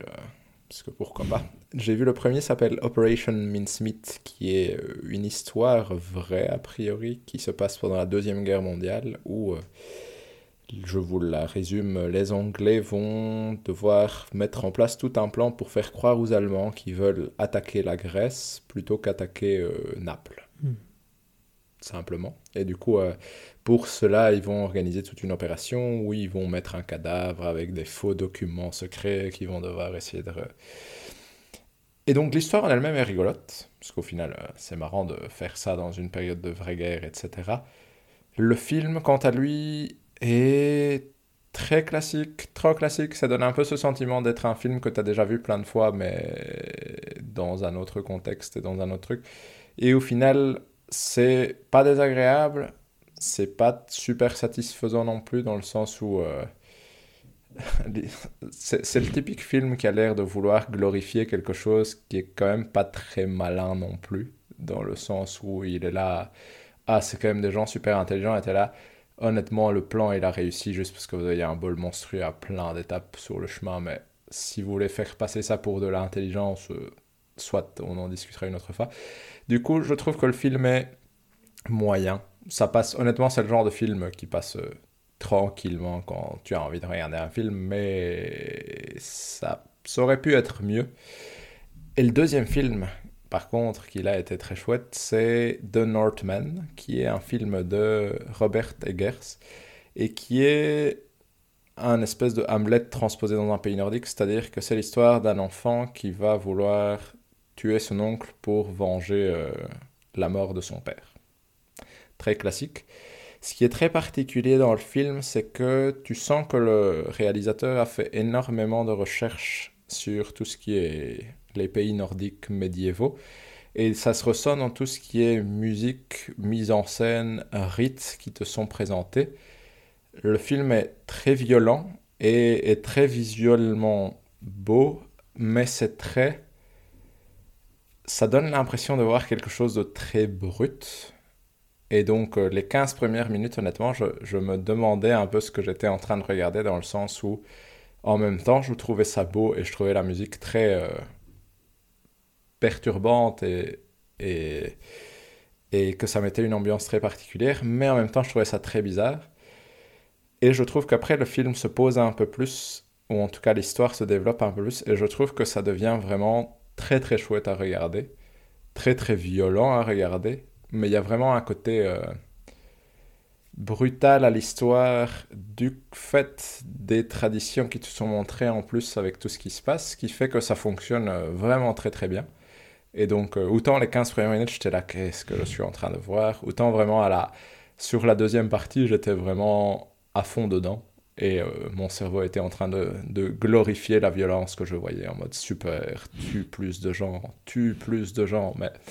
Et du coup, franchement, je, je recommande euh, de, de, regarder le film. Et si vous avez du mal sur les 15-25 premières minutes, parce que je dis 15, mais je ne sais pas le timing exact, je trouve que le film en vaut la peine en général. Et je trouvais ça pour un, entre guillemets, blockbuster avec une histoire relativement banale je trouvais qu'il a assez de particularités dans sa mise en scène, un peu son histoire et son côté musical est un peu brut dans la façon dont c'est présenté, qui le rendent quand même très, euh, très chouette. Très... Chouette, ça, ça donne envie. Voilà. Et t'avais regardé son Ouais. premier film, David, de, de Robert Eggers hein? Non, c'est le premier que je regardais de lui pour le coup. euh, Parce qu'il a l'air bien aussi des je ne sais pas Lighthouse. Je sais pas si faire t'as vu, c'est avec Pattinson et... Tout à fait, exact. Defoe, je pense. donc, euh, Mais du coup, non, je n'ai pas regardé ses, ses autres films, mais ça m'a donné envie de regarder ses autres films, parce qu'apparemment bon c'est un réalisateur, réalisateur ouais, qui fait quand même énormément de recherches euh, sur, ce qui, sur les thèmes qu'il travaille, et euh, en tout cas ici ça se ressent, je trouve. Magnifique. Super. Je vais prendre la main, Hector. Vas-y, Valérien. Tu pourrais terminer. Moi, je vais vous présenter, bah, comme d'habitude, un manga. Euh, c'est un manga qui s'appelle Black Box de Tsutomu Takahashi. Et donc, qui raconte l'histoire de Ryoga Murder Family Ichida. Euh, je vous lis la quatrième de couve parce que ça marche bien. Un père en prison pour meurtre, un grand, fa- un grand frère arrêté pour le même motif. Ryoga Ichida euh, fait partie d'une famille de tueurs. Malgré l'agitation des médias qui le soupçonnent d'être lui aussi un assassin, Ryoga s'accroche à son talent et aux lettres que lui envoie son père pour, lui, pour faire de lui un boxeur professionnel. Son but, devenir le plus grand des champions. Voilà. Euh, c'est très classique du coup comme, euh, comme pitch, mais euh, enfin je sais pas, il y a quelque chose dans le dessin et dans, dans la mise en case qui est assez, qui est assez prodigieuse. Du coup, le, premier tome ici, donc c'est une histoire qui est finie en six tomes, et le premier tome se lit genre en, une demi-heure. Bref, on voit pas le temps passer quoi en fait, euh, tellement, euh, tellement c'est fluide. C'est euh, c'est impressionnant. Il y a dans les, dans les combats de boxe, enfin, il y a des, des moments où tu ressens, tu ressens presque le coup juste sur l'image, quoi, tellement c'est bien, bien dessiné. Donc voilà, petite, petite recommandation de ma part, même si j'ai pas encore lu la suite, je sens que ça va être un, un très bon choix. C'est tentant, ça. Black, Black Ça donne- Box oui, en Ouais. tout cas, ça donne C'était ouais, Black Black Box. Ok, parfait. Black Ben, Box, je, ouais. je vais regarder, effectivement. C'est mon tour. Et donc, euh, On a une idée de combien Six, de six, tomes c'est ou J'ai c'est dit euh, six, cette série en six, 6 ok. tomes. Là, il y a le premier qui est sorti. C'est chez Ok. Pika, d'ailleurs. Je l'ai pas dit. Mais... Ok, super. Vas-y, Hector. Ah, parfait, merci. Moi, je vais parler de, livres cette fois-ci. Et en fait, j'ai lu un auteur, j'ai lu deux livres d'un auteur que j'ai beaucoup aimé. L'auteur s'appelle Adolfo Bioy Casares, c'est un Argentin. C'était un ami de Borges et je, connaissais son nom depuis longtemps. Et je savais qu'il écrivait de la littérature qu'on appelle euh, fantastique, mais pas au sens euh, heroic fantasy, mais plutôt au sens, moi j'ai envie de le dire, même si je ne sais pas si c'est la bonne référence, mais je pense que nous, on se comprendra plus du style Inception ou des Prestige. Tu vois, donc il y a, ça reste quand même un monde très normal, mais il y a quelque chose de soit paranormal, soit euh, technologique qui fait que, que quelque chose de bizarre se produit. Et donc j'ai j'ai lu deux livres. L'un s'appelle euh, L'invention de Morel. Et là, c'est quelqu'un qui s'échappe de, de la police et se retrouve dans une île où il y a des trucs bizarres qui commencent à se produire. Et donc, tu es vraiment dans cette euh, optique euh, résolution d'énigmes dans une île, mais très bien faite. Et, euh, et je vais après revenir quand je parlerai du deuxième. Le deuxième, c'est quelqu'un qui, qui fait la fête, ça s'appelle le songe des héros, qui fait la fête pendant trois jours.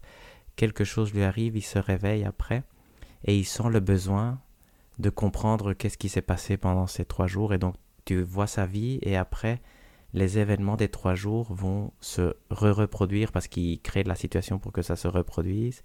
Et à la, la fin est absolument exceptionnelle. Parce que dans les deux livres, on croit qu'il parle en train de trucs fantastiques. Et il est en train plus de, justement ici, Horizon pourrait apprendre, de l'introspection sur l'être humain. Et il parle donc dans le deuxième de ce que c'est être un héros et dans le premier de ce que ça pourrait être l'amour ou l'immortalité. Et c'est magnifique. C'est, c'est deux livres à lire absolument si jamais on a le temps. Ils sont relativement courts, donc ça, ça peut être bien. Un peu, si je peux juste donner des conseils, c'est un peu dur à lire parce que je trouve qu'il écrit, il écrit très bien. Il fait des très belles phrases, mais c'est un type de lecture où c'est pas nécessairement fluide à lire. Donc moi, j'avais parfois, quand je lisais un paragraphe, parfois je devais revenir au début parce que ça ne, c'était pas au- aussi fluide que je le voulais, mais ça reste très bien écrit et quand même très chouette à lire. Le deuxième était un peu plus facile à lire que le premier, mais je recommande absolument parce que c'est pas du tout des lectures compliquées, c'est vraiment euh, pour les gens qui aiment ce type de, science-fiction un peu, de ce côté fantastique, c'était plus, euh, il y a vraiment cette euh, réflexion sur l'être humain, et c'est deux réussites. Le deuxième, la dernière page, c'est, une belle claque qui fait plaisir à recevoir. Du coup, Hector, tu l'as, tu l'as lu en, en J'ai lu français en espagnol, non, j'ai lu en Ah espagnol, ok. effectivement, Parce mais j'ai vu que les, euh, les versions existent. Et j'espère que c'est bien traduit, mais c'est toujours un risque parce que c'est quand même un auteur, même si il est très très connu en Argentine, ça reste un auteur mineur ici, universellement, je pense, même s'il est quand même Mhm. connu. Donc euh, j'espère que les traductions sont bonnes parce que parce qu'il le mérite. Et par exemple, Borges, qui est un auteur euh, majeur et très important et très difficile à traduire en français, d'ailleurs, je trouve que ça marche pas, et c'est bizarre, parce que c'est très poétique aussi. Les phrases sonnent très très bien, c'est difficile à expliquer, mais t'es es satisfait par ce que ça dit et par l'esthétique de comment c'est dit, et les deux doivent se, vraiment se mêler pour apporter cette satisfaction. Et euh, j'espère Ouais. que c'est bien traduit, mais c'est le risque, effectivement. C'est ça, parce que j'allais dire, c'est souvent particulier au langage. Enfin, je suis, euh, pardon, à la langue. Parce que Mhm. j'ai, j'ai lu aussi euh, deux, trois trucs en anglais que j'avais lu en français euh, précédemment. Et, et je me suis dit, en fait, euh, c'est fini. Il faut. Enfin, si. Lire une traduction, c'est bien, mais c'est pas. Enfin, bref, c'est pas la même chose. quoi. Ça doit être très bien traduit pour que ce soit Mhm. ouais, exact, Mhm. réussi. Tu dois lire fait. en fait voilà, une bonne traduction, mais c'est pas la même chose que l'original, effectivement. Exact. Mm. Borges disait d'ailleurs euh, l'original, l'original est, f- est fidèle à la traduction. Tu vois, les- donc, pourri. Très bien. ok. Et donc, tout est dit? Oui, je pense que tout est dit. Tout est dit. Super. Merci, chères auditrices et auditeurs, de nous avoir écoutés. Vous pouvez vous connecter à nous via notre Twitter, podc, tout est dit, ou via notre adresse mail podcasttoutestdit@gmail.com ou encore via notre chaîne YouTube. Euh, je pense euh, que c'est juste euh, tout est dit. Merci Oui, David, j'allais te, redemander, comme d'habitude, si c'était bien ça. Euh, enfin, j'ai le plaisir de vous annoncer que le jeu du mois suivant sera de nouveau un open world. Non, c'est une blague. C'est Holy Holy World. on va s'attaquer à l'un des grands jeux de cette année. Et on se retrouve bientôt pour un prochain épisode. D'ici là, portez-vous bien et jouez bien. Salut Ciao, ciao. Ciao à tous.